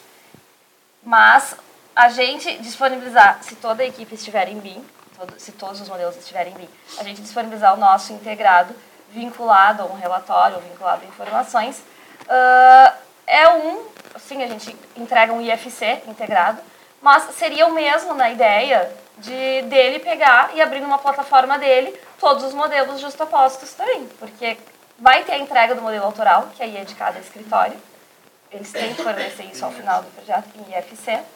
E, e o integrado a gente acaba disponibilizando como compatibilização por ter esse modelo integrado. Mas, claro, quando tem alguma disciplina que não está em BIM, a gente modela ela para fazer a compatibilização. A gente não faz a compatibilização 2D. Então, a gente acaba gerando um modelo se isentando de toda a responsabilidade em termos de execução com esse modelo. Esse nosso modelo que foi modelado para compatibilização, ele não pode ser usado de forma alguma para execução o que vai ser usado para execução é o que o projetista autoral forneceu. Então, isso é algo que, fica muito claro, assim, e, e quem já está em BIM também. O modelo, o modelo uh, autoral é o modelo de grande peso de cada disciplina, mas a gente fornece esse por já estar tá na nossa mão, né? por realmente estar tá analisando todos eles juntos, a gente entrega um IFC integrado, que possa abrir num visualizador, as responsabilidades continuam sendo dos profissionais que estão fazendo seu serviço. Exatamente. E a responsabilidade deles é pela coordenação e pela, acho eu. Pela análise disso tudo em conjunto, né? de garantir que, que não haja mais problemas entre tudo isso, quando todos estiverem juntos. É, a gente tem um case ali que talvez vocês já tenham visto em outras apresentações ali da Hype, que uh, antes ainda de ter esse VCF, ter essas plataformas direto dentro do, assim, do BIM, ou ter alguns sites barra sistemas que gerenciem isso, a gente juntava todos esses links nesse modelo federado e a gente criava um arquivo de compatibilização. Aí ali a gente criava elementos para a gente poder vincular informações desses elementos, então a gente tinha essas esferas. Uh, então a gente via um, sei lá, via um problema, detectava alguma coisa, colocava uma esfera, que era uma bolinha 3D realmente no espaço, dava o tipo, né, qual é a disciplina vinculada, qual é o grupo de, uh, dentro do sistema, né? Tubulação, é reservatório, tinha uma, tem uma organização e vinculava a informação a isso, seja vindo uma informação oriunda de uma ata ou alguma coisa com uma definição, o que era para ser feito. Então, esse modelo do que a gente trabalha com o Revit, né? Então, esse modelo de compatibilização a gente disponibiliza para todo mundo, para as suas disciplinas, tanto pode ir numa planilha e ver cada disciplina, ver quais são só aquelas que, uh, que estão na sua e poder olhar de todo mundo, né? Então, enquanto uh, quando a gente faz compatibilização, a gente começou a usar esse artifício até para ter uma comunicação direta, né, com o modelo e, o, e a resolução, né, para poder registrar ali, ah, não pude baixar, sei lá, uh, mudar a viga ou não pude deslocar a tubulação, porque ou se falar, mas tem um registro também do que está acontecendo, né? Pra, porque se se vincula a elementos, também às vezes tu deleta e tu perde a informação. Se fica num arquivo separado, uh, com aquele elemento, a tendência é que ele perdure e tu tenha um registro do que uhum. aconteceu. Né? E ter um modelo todo integrado ao longo do processo, desde o início, o quanto antes começar a colocar eles juntos, é bom, inclusive, para os próprios projetistas, de enxergar, ao invés de só, ah, eu tenho um problema para resolver aqui isolado no meu, como ah, eu tenho que deslocar esse tubo para a direita ou para a esquerda tantos centímetros. Não, é mais legal e mais fácil dele entender que é uma obra virtual que é um conjunto, que todos estão juntos, se enxergar esse modelo integrado ao longo de todo o processo. Então, fazer com que esse modelo esteja disponível para todas as equipes, ah, seja através de um visualizador de FC, seja no BIM-Sync, seja de, de qualquer outra forma, mas de enxergar desde o início a obra como um todo e todas as disciplinas juntas, ajuda, inclusive, na, né, nessa vontade de resolver o problema e de, de se apropriar do projeto. Então, eu acho muito importante de disponibilizar o modelo integrado ao longo de todo, de todo o processo. Acho que eu posso contribuir um pouco do lado da construtora também. A gente recebe esses modelos, cada disciplina é um modelo separado, tá? A gente mesmo faz essa federação dos modelos internamente e vai atualizando conforme venham as novas revisões para fazer a coordenação e compatibilização desses modelos. É, eu acredito que a melhor compatibilização é a que acontece ao longo de todo o processo. Uhum. Então, quanto antes a gente conseguir começar o artifício compatibilização, melhor. E ela pode ser durante o lançamento. Então, a gente faz questão de ter as disciplinas no mesmo arquivo, até para que as pessoas, quando forem uh, lançar o, a sua instalação ou o seu requisito de projeto, eles consigam observar o todo e daqui a pouco, uh, exatamente como tu disse, navegar e entender um pouco da situação, se apropriar do projeto e, e daqui a pouco chegar com, eu fui lançar o meu, mas eu já vi que fulano lançou, não faz sentido passar em cima do trabalho do colega, então passei aqui pelo lado, ou fazer algumas propostas, olha, tu acabou ocupando um espaço que para mim faz muito sentido, porque eu não tenho outros artifícios de contorno em outros lugares, então, se fizer a gentileza de dar um passinho para o lado, a vida de todo mundo vai se resolver. E é importante ter essa conversa desde o início do projeto, enquanto requisito ou enquanto desenvolvimento de projeto, porque tem coisas que invariavelmente vão entrar depois. E entender quem é mais fácil de alterar ou o quê. Por exemplo, eh, projetos que têm uma climatização que é muito pesada, não faz sentido eu priorizar a pessoa do gás ou da água em detrimento da climatização, ou em detrimento de tubulações que tenham inclinação ou outras demandas de furação. Então, o entendimento do projeto completo ele começa a entrar já no início. Vamos se separar aqui no aéreo, aqui tem forro, aqui não tem, eu vou passar para cá, tu vai passar para lá, e aí vem o papel do coordenador em si. É. Bah, tua demanda, infelizmente, ela é menos crítica do que a demanda de outro projetista, então eu vou ter que priorizar o outro projetista. Sim, vale nessas etapas iniciais até já ter um zoneamento, né? Claro. Já direcionar também. Claro que isso ajuda a diminuir o número de revisões indesejadas na hora indesejada, né? Porque se a gente começa a compatibilizar aos poucos ao longo do processo, não fica aquela coisa pesada. A gente sofre disso, a figura do compatibilizador, como alguém que chega às vezes no final e encontra mil problemas e aí é retrabalho para todo mundo. E problemas que, é teoricamente é ideal, muito né? simples de serem inibidos. Exatamente. Eles não precisariam nem ter nem nascido. É, nem existir. Então vem da integração desde o início. É.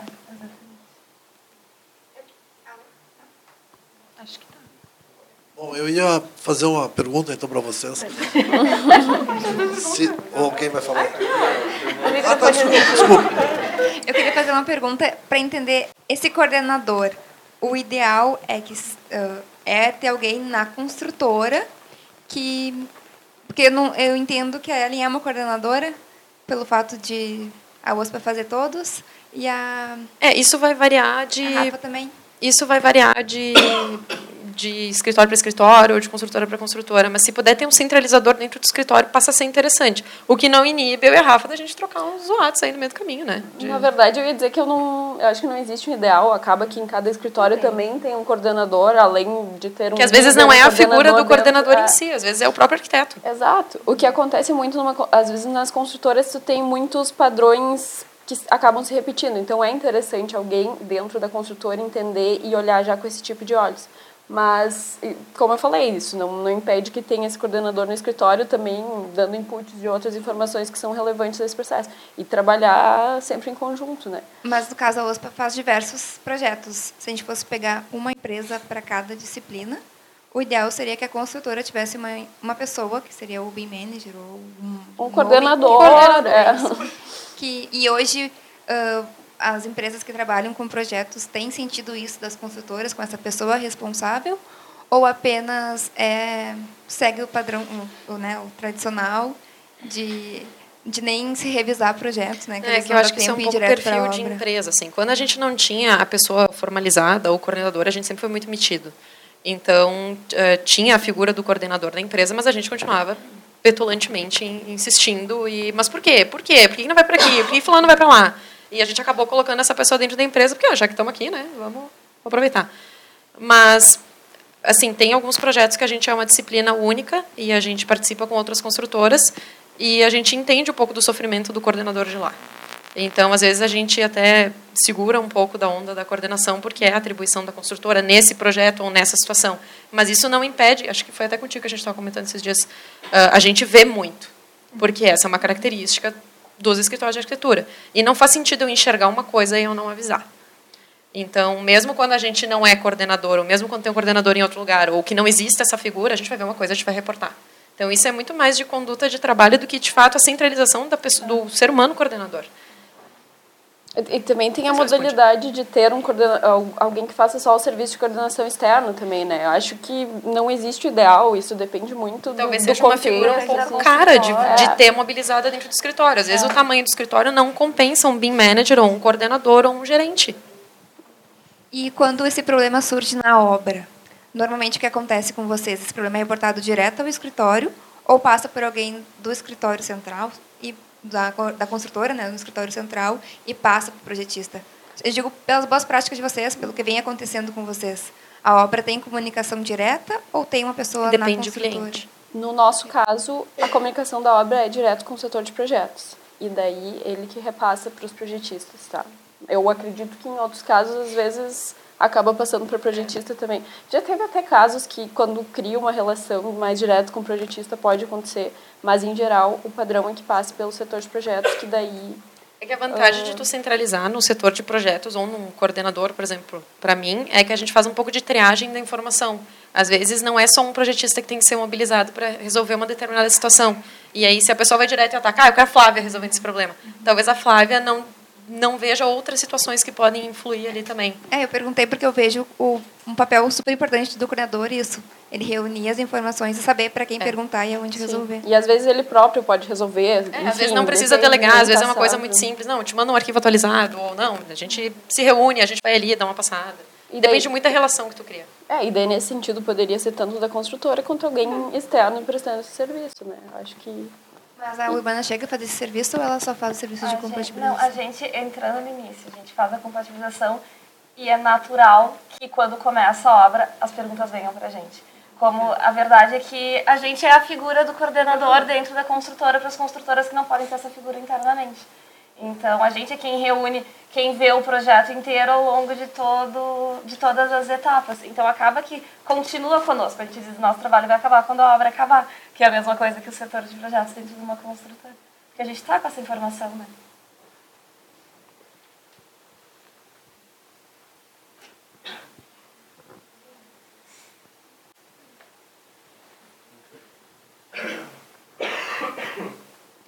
Olá, boa noite.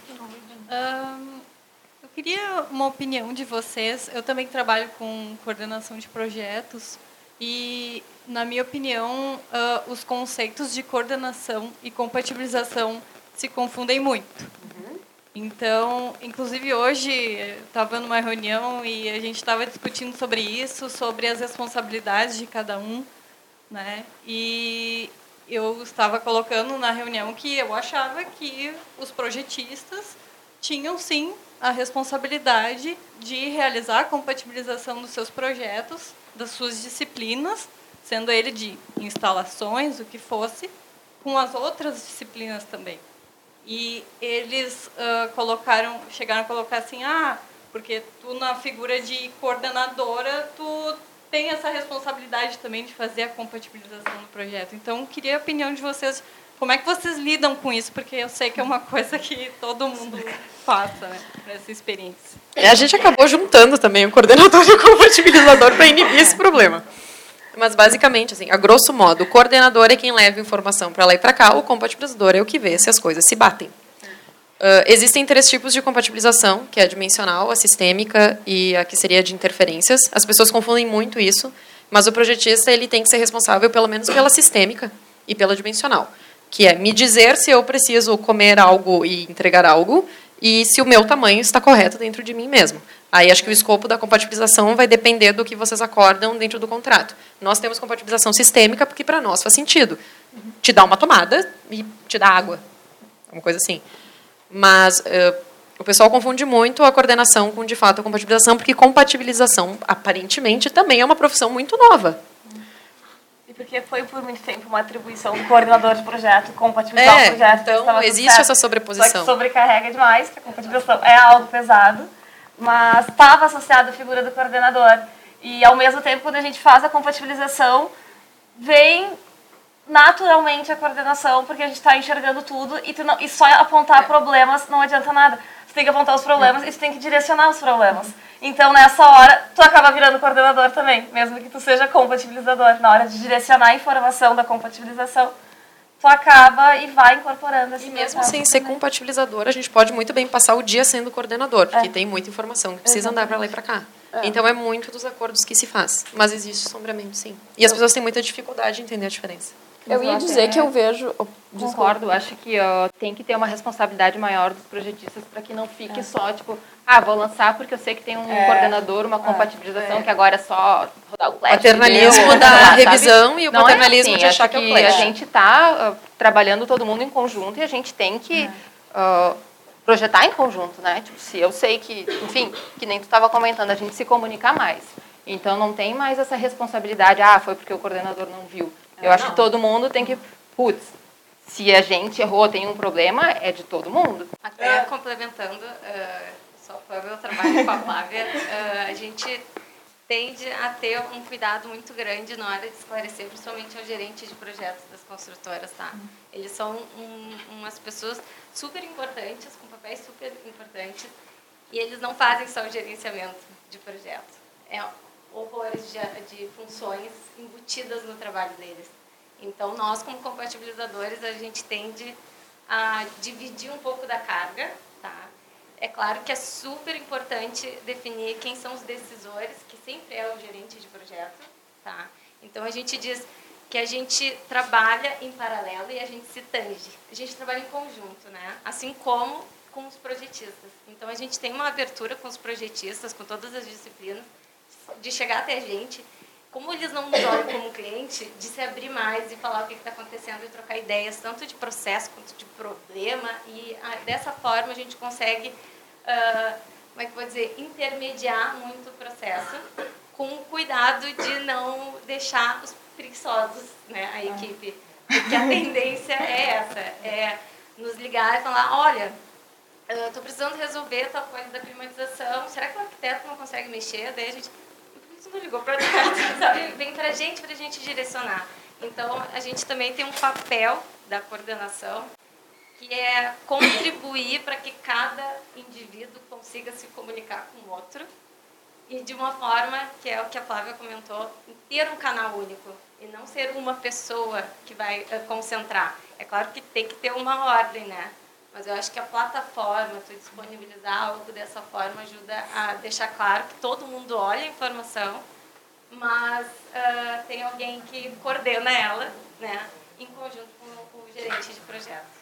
É, e os problemas durante o projeto, tem problemas que são de coordenação de compatibilização e tem outras demandas que surgem, no nosso caso, que são do cliente, que é demanda de produto, de mudou, daqui a pouco não é mais esse tipo de coisa que eu quero. Então, isso vai também ocorrer em paralelo, e aí as empresas de projeto estão com duas frentes. Uma são problemas de projeto de compatibilização, e isso pode acontecer, acho, inclusive, quando está na mesma empresa, né? tem problemas é de coisas quando se unem, e outras que são de mudanças naturais do projeto. Então, também a gente sempre fala, ah, tá, vamos decidir tudo antes, mas é natural e não tem o que fazer, que mude o produto, que aconteçam coisas. E vai ter essas demandas dos dois lados. Que aumente mas... o dólar, a gente... É, eu não acredito que a gente tem que atuar como revisor. Até porque cada um é responsável pelo seu. Só que isso não nos inibe, assim como qualquer problema hospitalar que a gente vê, não é que diminuiu os problemas no hospital. É só que as pessoas passaram a reportar mais. Então a gente tem a obrigação de botar o elefante na sala quando alguma coisa acontece. Ou de não não diminuir ou de não reportar o problema, porque bah, vai pegar mal para mim. Bah, vão achar que a responsabilidade é minha porque eu não vi antes. Vi na hora que vi, tem que reportar, seja em que etapa do processo for. Mas a medida protetiva vai ser as pessoas dizerem que tu é corresponsável, sim. É, isso em questão de desempenho, isso em questão é, de, de projetos. Comentar... Fico feliz com isso? Não. Até porque eu considero que eu não tenho competência técnica hoje para revisar um projeto de elétrica, porém muitos passam na minha frente. Existem. É que assim. Estrutural até para dizer que você tem um pouquinho mais de noção, assim, mas mesmo assim eu não me botaria a fazer isso. Existem certos requisitos que nós, como setor de projetos, que faz tanto coordenação quanto compatibilização, a gente tem que se responsabilizar sim. Algumas coisas básicas, se passar adiante e a gente não percebeu, nós vamos sim ser responsabilizados. Então. Uh... Sim, mas tem conflitos, né? Hum, algumas coisas técnicas, porque a gente Sim. tem alguns requisitos técnicos para os projetos que a gente deveria ter domínio sobre aquilo. E se alguma coisa que está naquela grande lista que a gente pediu para o projetista não estiver sendo atendida no projeto passar, é um pouco da culpa dos dois, digamos assim. É. Talvez então, possa ir até por graus de risco ou o quanto tu consegue voltar atrás. Tipo, estrutural tem que fazer. Enfim, o Roberto está aí, pode nos ajudar. Tem o Roberto, já olhei para ele três vezes nesse meio tempo. Que no curso não, não tinha a questão do estrutural, ter uma auditoria, ter um segundo projeto, enfim. Daqui a pouco é esse é importante. Precisa, os problemas né? que matam as pessoas e existem os problemas que causam desconforto. Se a gente tiver que priorizar algum, a gente vai sempre ir para os que matam as pessoas. É. Ruína, uh, estrutural, Mas PPCI, enfim. A gente, a gente vai dar prioridade para alguns tipos de problema. tem algumas coisas que tu consegue. Ah, tá errado em obra, tu viu, tu consegue contornar. Sim, Agora, sim. por exemplo, uh, o que é grande escala? Volume de reservatório. É rápido, é fácil, hum, ok? Hum, relativamente e se não mata. mudar, tipo, ou é uma carga a mais, ou é uma altura de subsolo que não se tem, sabe? Então, talvez dê para ter uma macro ideia e atingir esses que tu tem que obrigatoriamente ter certeza antes de ir para a obra. E essa coisa de responsabilidade vai ser caso a caso, a gente já conversou muito sobre isso também. Mas aí vai de processo, de, vai depender, vai ser avaliado eu, a situação, né? Não, não, não, tem muito como... No mercado tem muita gente dizendo que faz compatibilização e... Ah, eu só olhei por cima. Tá, certamente. E, é, tá, mas... Uh, ainda mais que o software facilita, né? Todo mundo é. Tem, agora todo mundo... Sim, agora é, não, é, é, é. Sim, porque o Clash também é muito fácil. Depois na é, assim. Não, a responsabilidade é. Tá, mas vamos, só um pouquinho. Eu acho que a gente tem que levar em conta que o BIM pressupõe trabalho em equipe. Certo? Então, se é em equipe, é um time. Se é um time, assim, ou todo mundo ganha ou todo mundo perde. Né? Então, assim, se tem um time bom, ele vai continuar jogando junto e vai continuar ganhando trabalho. Se o time não funcionar, ele vai ser descartado. E a responsabilidade de cada um é pelo que ele faz, pela sua especialidade. O arquiteto tem a sua responsabilidade, o calculista tem a sua. Isso está sempre claro, sempre foi claro. Né? E compatibilização é novo, mas nem é tão novo assim, porque se fazia compatibilização em 2D botando um vegetal em cima do outro, quando não tinha nem CAD. Então, isso já é antigo. Então, eu acho que Cada um responsável pelo seu trabalho e o que tem a grande diferença é o time. É um time que vai se acertar, de repente não vai gostar, não quero mais trabalhar com ela porque não me dei com ela, vou trabalhar com ele. Sei lá, entendeu? Isso é, isso é natural, mas isso vai continuar sendo. O que eu, aquela hora que eu interrompi ali, que eu ia perguntar, é o seguinte, a gente está falando muito de coordenação de projeto e tal, e eu ia chegar lá na, talvez a mais específica para a construtora, e a coordenação. Esses projetos todos compatibilizados, todos coordenados, todos bonitinhos, essa coordenação tem que chegar no canteiro de obra. Né? E o canteiro de obra sempre tem aquela coisa, quem é que tu contrata antes, primeiro, depois, o, se o cara vai respeitar o projeto, se ele não vai chegar lá e dizer, não, isso aqui, ah, mas já fiz o meu, e, sabe? Ah, não é o tema de hoje, né? Sim. Mas estou querendo juntar o que nós falamos na outra vez Uhum. E com a extensão do problema, que na verdade a nossa questão sempre é, eu sempre vejo como um prédio pronto. Nosso objetivo final é um prédio pronto e mais econômico e etc, etc, etc. Então a gente tem que pensar sempre que eu- a minha pergunta seria essa: ah, vocês estão desenvolvendo tudo isso? Não, não tem que de repente pegar os, vou dizer, os seus contratantes de instalações de hidráulica, o cara que faz o ar condicionado, esses caras não tinham que participar do processo? Deveriam, mas a realidade é que muitos desses ainda não estão preparados para trabalhar com essa metodologia. Tá?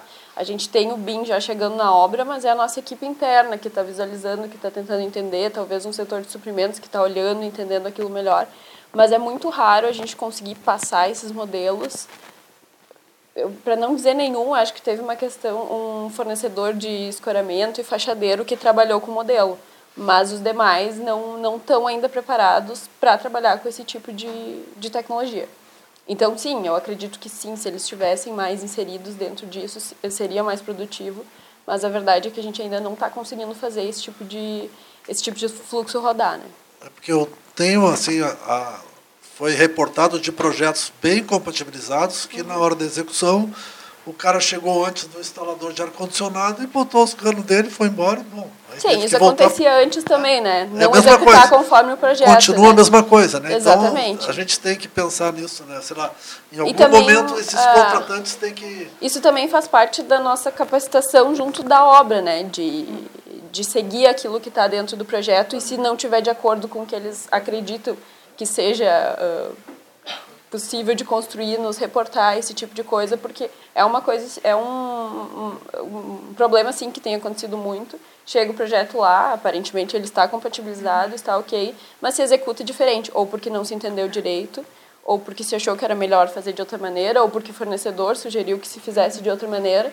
Então, entre a pessoa que faz o projeto, concebe, ele pensa e o que executa, tem vários passos aí. Então, Essa, essa coisa que tu acabaste de falar é o, é o, é o que sempre acontece. O, o fornecedor acha que ele pode fazer melhor de um determinado jeito. Uhum. Adapta para o seu processo. te facilitar a vida dele. Aí, dali um pouco, ele está implicando nos outros. Por que, que o fornecedor não participou do processo também? É Assim eu como a falando. gente tem a lista de projetistas que participam do projeto, o ideal seria que a gente consultasse os fornecedores de preferência do cliente também. Ah, eu compro porta do fulano, compro janela do ciclano, compro tijolo desse aqui. Beleza, Eu- chama eles para o processo eu também. ia dizer que eu, na verdade, eu menti, tá? Tem vários fornecedores, sim, que já estão trabalhando. Agora Tem, tem que você começou tem, a dar tem. os exemplos, eu me lembrei. Eu não lembro de nenhum que a gente tenha trabalhado direto, mas sim, ah, no, no Fórum BIM do Sinduscom, a gente tem fornecedores que estão dentro e estão tentando entender como é que eles podem fornecer modelos já mais prontos para serem utilizados, como é que eles podem se inserir dentro desse processo, tá? Então, a gente não teve uma experiência assim que a gente conseguiu fazer isso funcionar, mas eu tenho certeza que eles estão aí tentando se inserir ah, dentro desse fluxo, tá? Sempre cada vez mais especializado. É. É que senão a gente pode passar muito bem o- todo o nosso tempo de projeto modelando componentes dos outros. Então. A ideia é que Né, isso comece a ser fornecido.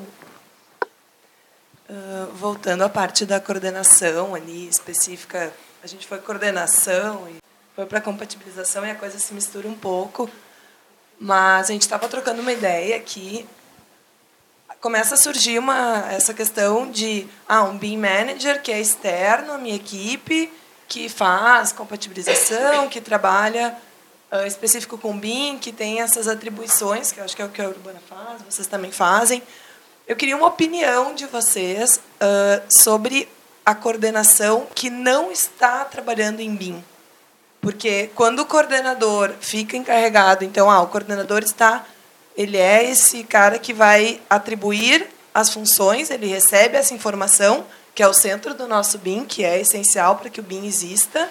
Ele recebe essa informação, mas não necessariamente ele trabalha em BIM. Ele é só o distribuidor da informação, porque, enfim, não está vinculado à equipe, não, ele já não é mais um projetista. Qual a opinião de vocês? Existe essa possibilidade?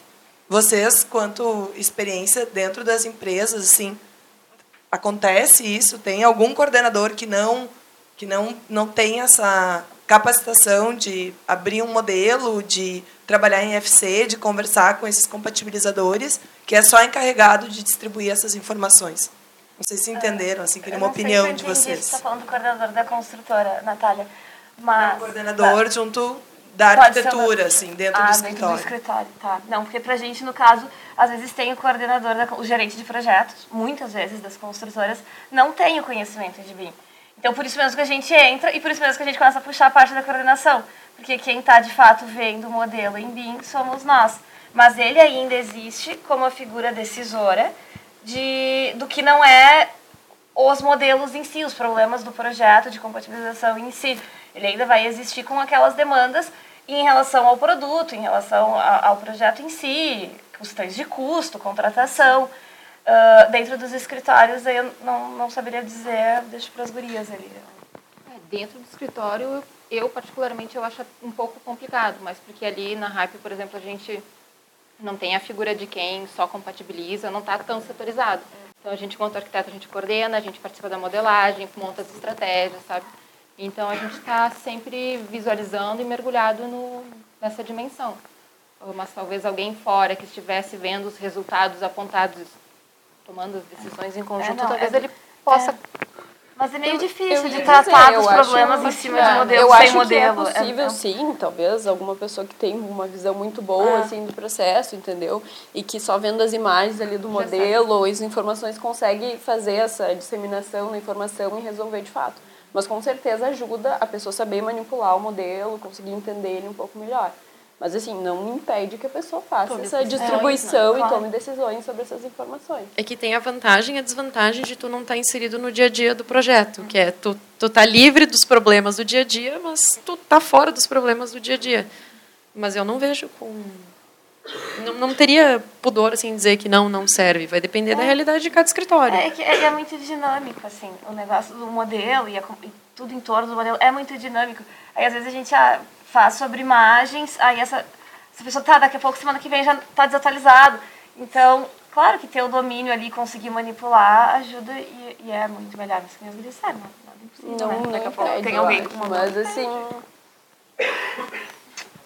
Não sei se Eu, eu vejo que essa figura que tu perguntaste pode ocorrer, mas não talvez nessa circunstância, vamos dizer, ah, de mercado que nós temos aqui nesse, com as gurias, tá? Porque, por exemplo, se tiver um, uma equipe de trabalho que esteja locado em cidades diferentes, em locais diferentes, em obras, sabe, um outro contexto de obra, às vezes obras de maior porte, coisa assim, aí uma figura dessa que seja externa funciona, entendeu? Talvez a escala do projeto influencie É, bastante outra também, escala. né?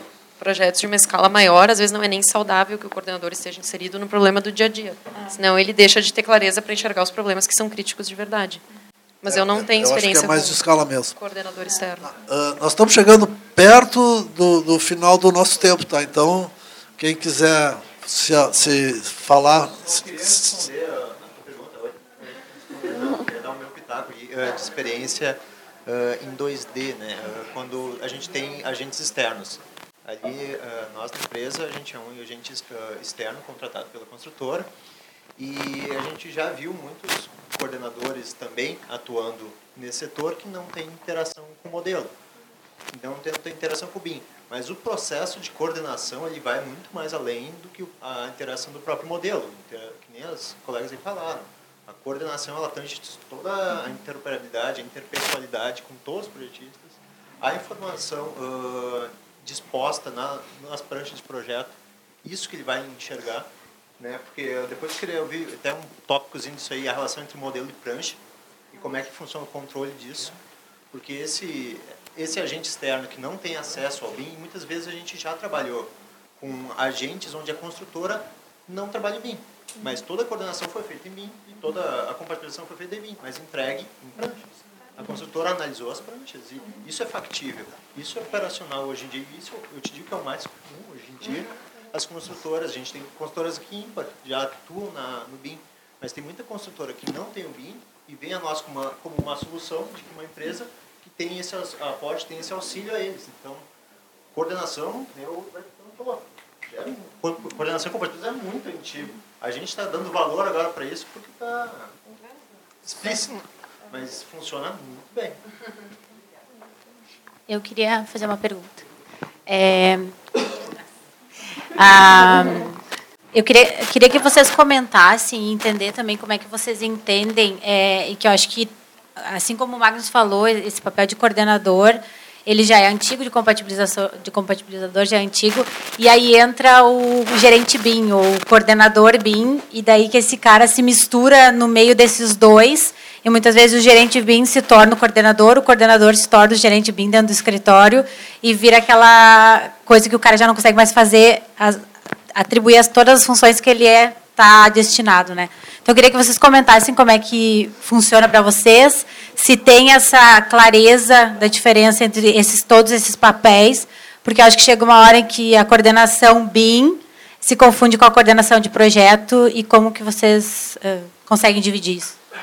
O que eu entendo e espero que no futuro todos os coordenadores sejam coordenadores BIM, tá? Mas na verdade o que tem acontecido lá na construtora é eu ter atuado mais como uma facilitadora Uh, auxiliando os outros coordenadores, né? Tipo, entendendo como é que a gente vai fazer essas trocas de informação, como a gente vai fazer essas mudanças de processo. Mas no momento que todo mundo tiver educado nesse sentido, souber uh, trabalhar com os softwares que a gente tem implementado, souber trabalhar com esses novos fluxos que alteraram um pouco esses novos processos, a ideia é que todos acabem coordenando em BIM, digamos assim, né? Mas por enquanto acaba sendo mais como uh, pessoas que estão implementando e revisando essas coisas dentro dos contextos em que elas estão. Eu acho que em escritório de arquitetura o, o pessoal já acaba aprendendo todo mundo junto, assim, mas também tem alguém que vai. Eu acho que daí você é homogeneizando esse conhecimento entre os vários. É que às vezes a gente não tem tamanho para ter um BIM manager. E tudo bem, às vezes a gente fica obcecado pela figura do BIM manager.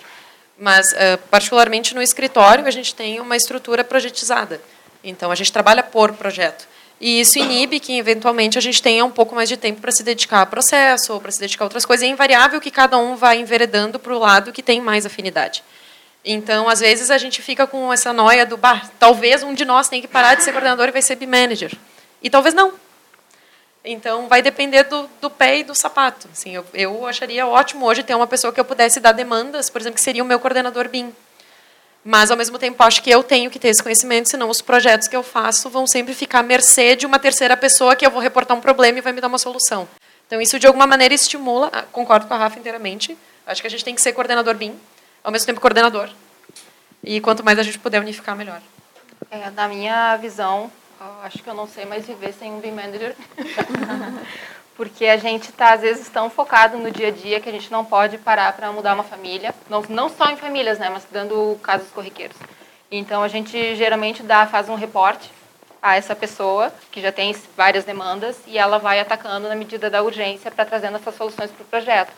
E, inclusive, para fazer com que essa máquina toda de informação ela vá evoluindo. Então, ah, no momento que a gente tem um processo desenhado, a gente vai mudar esse processo, todos os projetos a partir desse momento, eles teoricamente deveriam já vir com essa nova lógica, né? Então eu acho fundamental nesse ponto para manter uh, toda a evolução consistente e ir migrando, porque daqui a pouco eu estou num projeto lá, eu fiz um ajuste, ouvi, bah, nova versão tem uh, tem essa utilidade, vamos usar isso. Mas os outros projetos daqui a pouco não não viram isso e não estão usando. Então eu acho que ele vem como um equalizador também de conhecimento.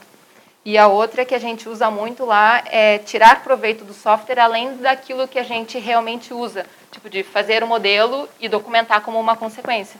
Então, aquilo que eu comentei muito rápido antes, a gente uh, foca muito mais em desenvolver o modelo, em especificar, em saber quais informações colocar, porque a gente montou uma lógica desses processos repetitivos e a gente tem uma função uh, dentro do Dynamo que gera essas vistas. Então, a gente, uh, até nem vou falar muito, mas a gente reduziu coisas de um mês para uma semana, sabe? Então a gente consegue dar um pulo em, uh, em conseguir especificar para conseguir documentar com uma consequência de um modelo e informação bem inserida. Né? Então essas, uh, esses pensamentos eles vêm da equipe como um todo, mas quem ajuda a implementar isso, a, a gente coloca essa função como BIM Manager. Então desde pequenas avaliações de norma, que a gente ainda não usa o Solibre por questões tipo, financeiras, de ter, de ter todo esse giro, a gente consegue fazer uma lógica de pensamento e análise do Revit, que ele sinalize. É, Parece banal? É. Ele marca com uma corzinha em função de uma planilha que a gente né, faz comparativos, mas às vezes ele ajuda. Tipo, ah, mexi numa esquadrilha, ele já apitou. O ambiente não está adequado para ventilação e iluminação. Coisas mais, assim, automações pequenas que a gente consegue fazer e não precisa ter um investimento tão grande. A gente só tem que fazer o software pensar com a Essas gente. são Acho questões isso que a gente até se pune que- um pouco do ah, o quanto a gente está atrasado em automação ou em code checking. É, mas Mas que a gente se vira muito bem com formato condicional dentro do próprio Revit. Então é mais uma questão de como a gente aplica e de formas muito simples. Altura de pé direito, ah, área de ventilação e iluminação são fórmulas. Os, os outros softwares também trabalham assim. E a gente consegue emular pequenas coisas do nosso jeito brasileiro. Isso não significa que a gente não está fazendo code checking. No grupo de normas, a gente vem falando muito sobre isso, de ah, como é que a gente faz verificações automáticas. É uma forma do Excel, gente. E a gente fazia isso em outro, outra plataforma antes.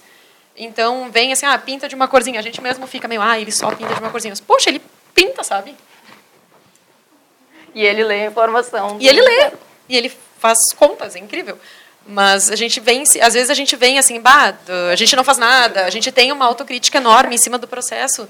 Mas bah, a gente deu o primeiro passo. E sim, o Brasil é um país subdesenvolvido, a gente é muito sujeito à flutuação de moeda estrangeira. Eventualmente vai ter coisas que a gente não vai ter um acesso tão fácil quanto os gringos têm. Porque para nós custa cinco vezes mais. E tudo bem, a gente consegue fazer algumas coisas de um formato muito mais simples.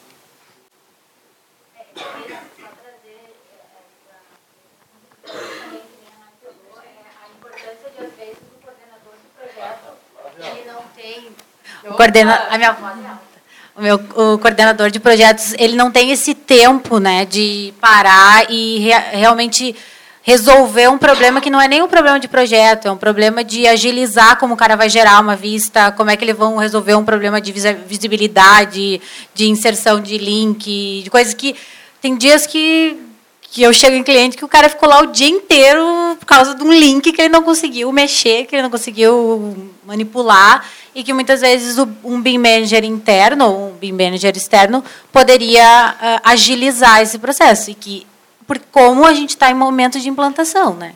Ninguém sabe tudo, então precisa desse, desse profissional, né? Boa noite, sou a Camila da Ideia 1 Arquitetura.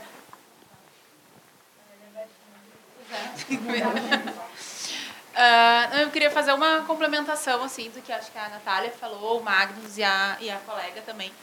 Quando foi perguntada a questão de, de conhecimento de BIM e coordenação de projetos, é que eu acho que dentro das empresas de arquitetura tem ah, uma visão que eu acredito ser mais macro do que o desenvolvimento de um do projeto A, do projeto B, do projeto C, que é a gestão.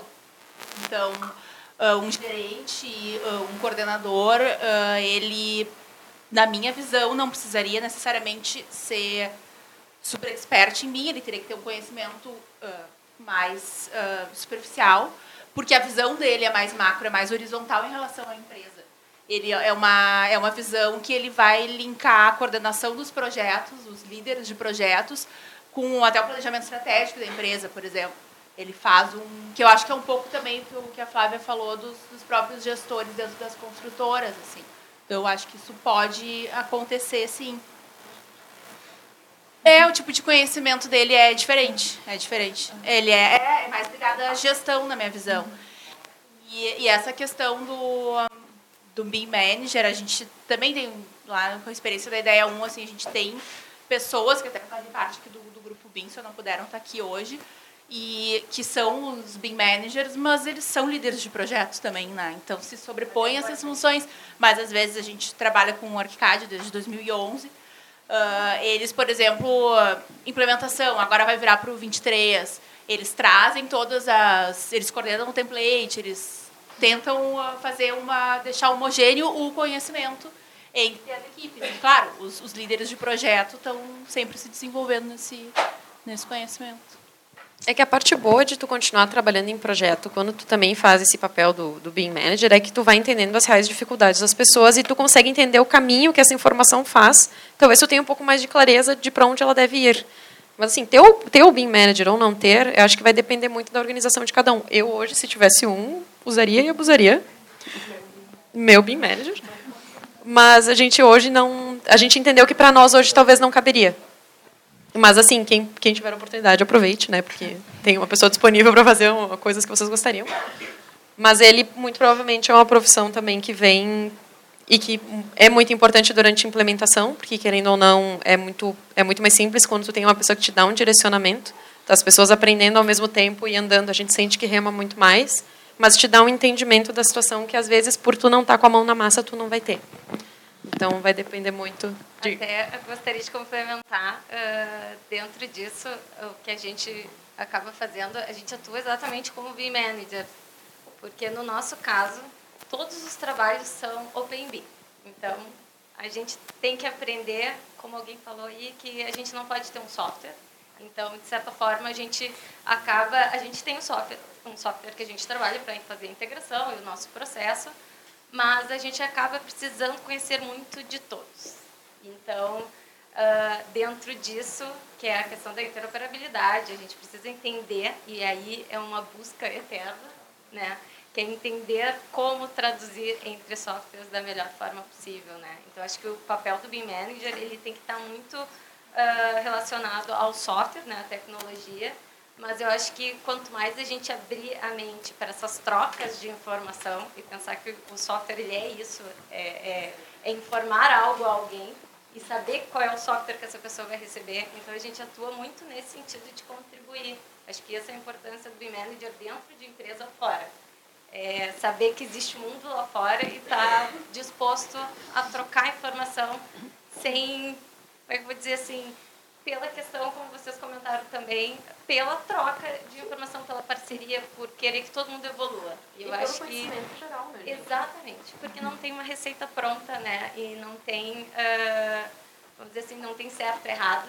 Existem níveis diferentes de maturidade e faz parte a gente se ajudar para avançar, né? Como um todo, como todas as disciplinas mesmo, não só como um projeto único. Bom, eu, eu gostaria de agradecer a todos, porque nós estamos chegando no nosso horário limite, tá? Então, nós podíamos continuar bastante tempo ainda conversando sobre isso, porque esse buraco não tem fundo. Mas uh, vamos. Eu gostaria que vocês uh, nos dessem um retorno mesmo pela aquela pesquisa que vão receber, tá? Para a gente poder dar um rumo do que, que interessa mais a vocês, porque o o nosso, os nossos eventos que o grupo faz, ele, ele, ele, ele quer estar em sintonia com vocês. Nós estamos, o processo bem é isso, é todo mundo trabalhar junto, tá? Uh, eu ia fazer mais uma pergunta que vou deixar em aberto para uma outra hora, que vem a, a, coordenação da documentação, mas isso nós não vamos falar agora, porque é um outro tal. Online. Está tendo uma semana online de da, da BIM Experts, que é um, é, uma, é um grupo de pessoas online. Aí é uma semana inteira de palestras de arquitetura, que vai de segunda a domingo agora, essa semana, e todo dia tem umas três, duas ou três palestras por dia de assuntos bem interessantes e inovadores. E é gratuita, é BIM Experts. Então, vale a pena, é mais um conhecimento que está sendo compartilhado e eu acho que vale a pena todo mundo, quem puder, né, participar e acompanhar, é um conhecimento legal. Se eu não me engano, são à noite as é, tem. É, hoje aconteceu uma 19, tem uma agora 21. Eu estava tentando acompanhar junto aqui. É, mas é bem, um grupo bem, bem legal, de pessoas que estão bem. É a terceira edição. Isso. Ele fica salvo depois ou tem que acompanhar? Não, daí se comprar o acesso ouro. Daí. Opa. Mas é um. É um, é um é, é, é, é, não é tão caro assim, vale a pena. Ah, mas tem. tem Diz aí o que, que eles estão falando, Marco. 300 pila? Não, isso aí pode ser assistido gratuitamente com algumas limitações e se tu quiser um pacote completo é 372 reais. Tem um apoio da Sebim, né, Flávia? O Sebim está apoiando esse evento, sabia? Bom, uh, eu acho que assim, ó, eu agradeço a todos. Agora nós realmente temos que sair. Eu queria contar com a colaboração de todos. E a gente pode continuar a conversa na rua, então.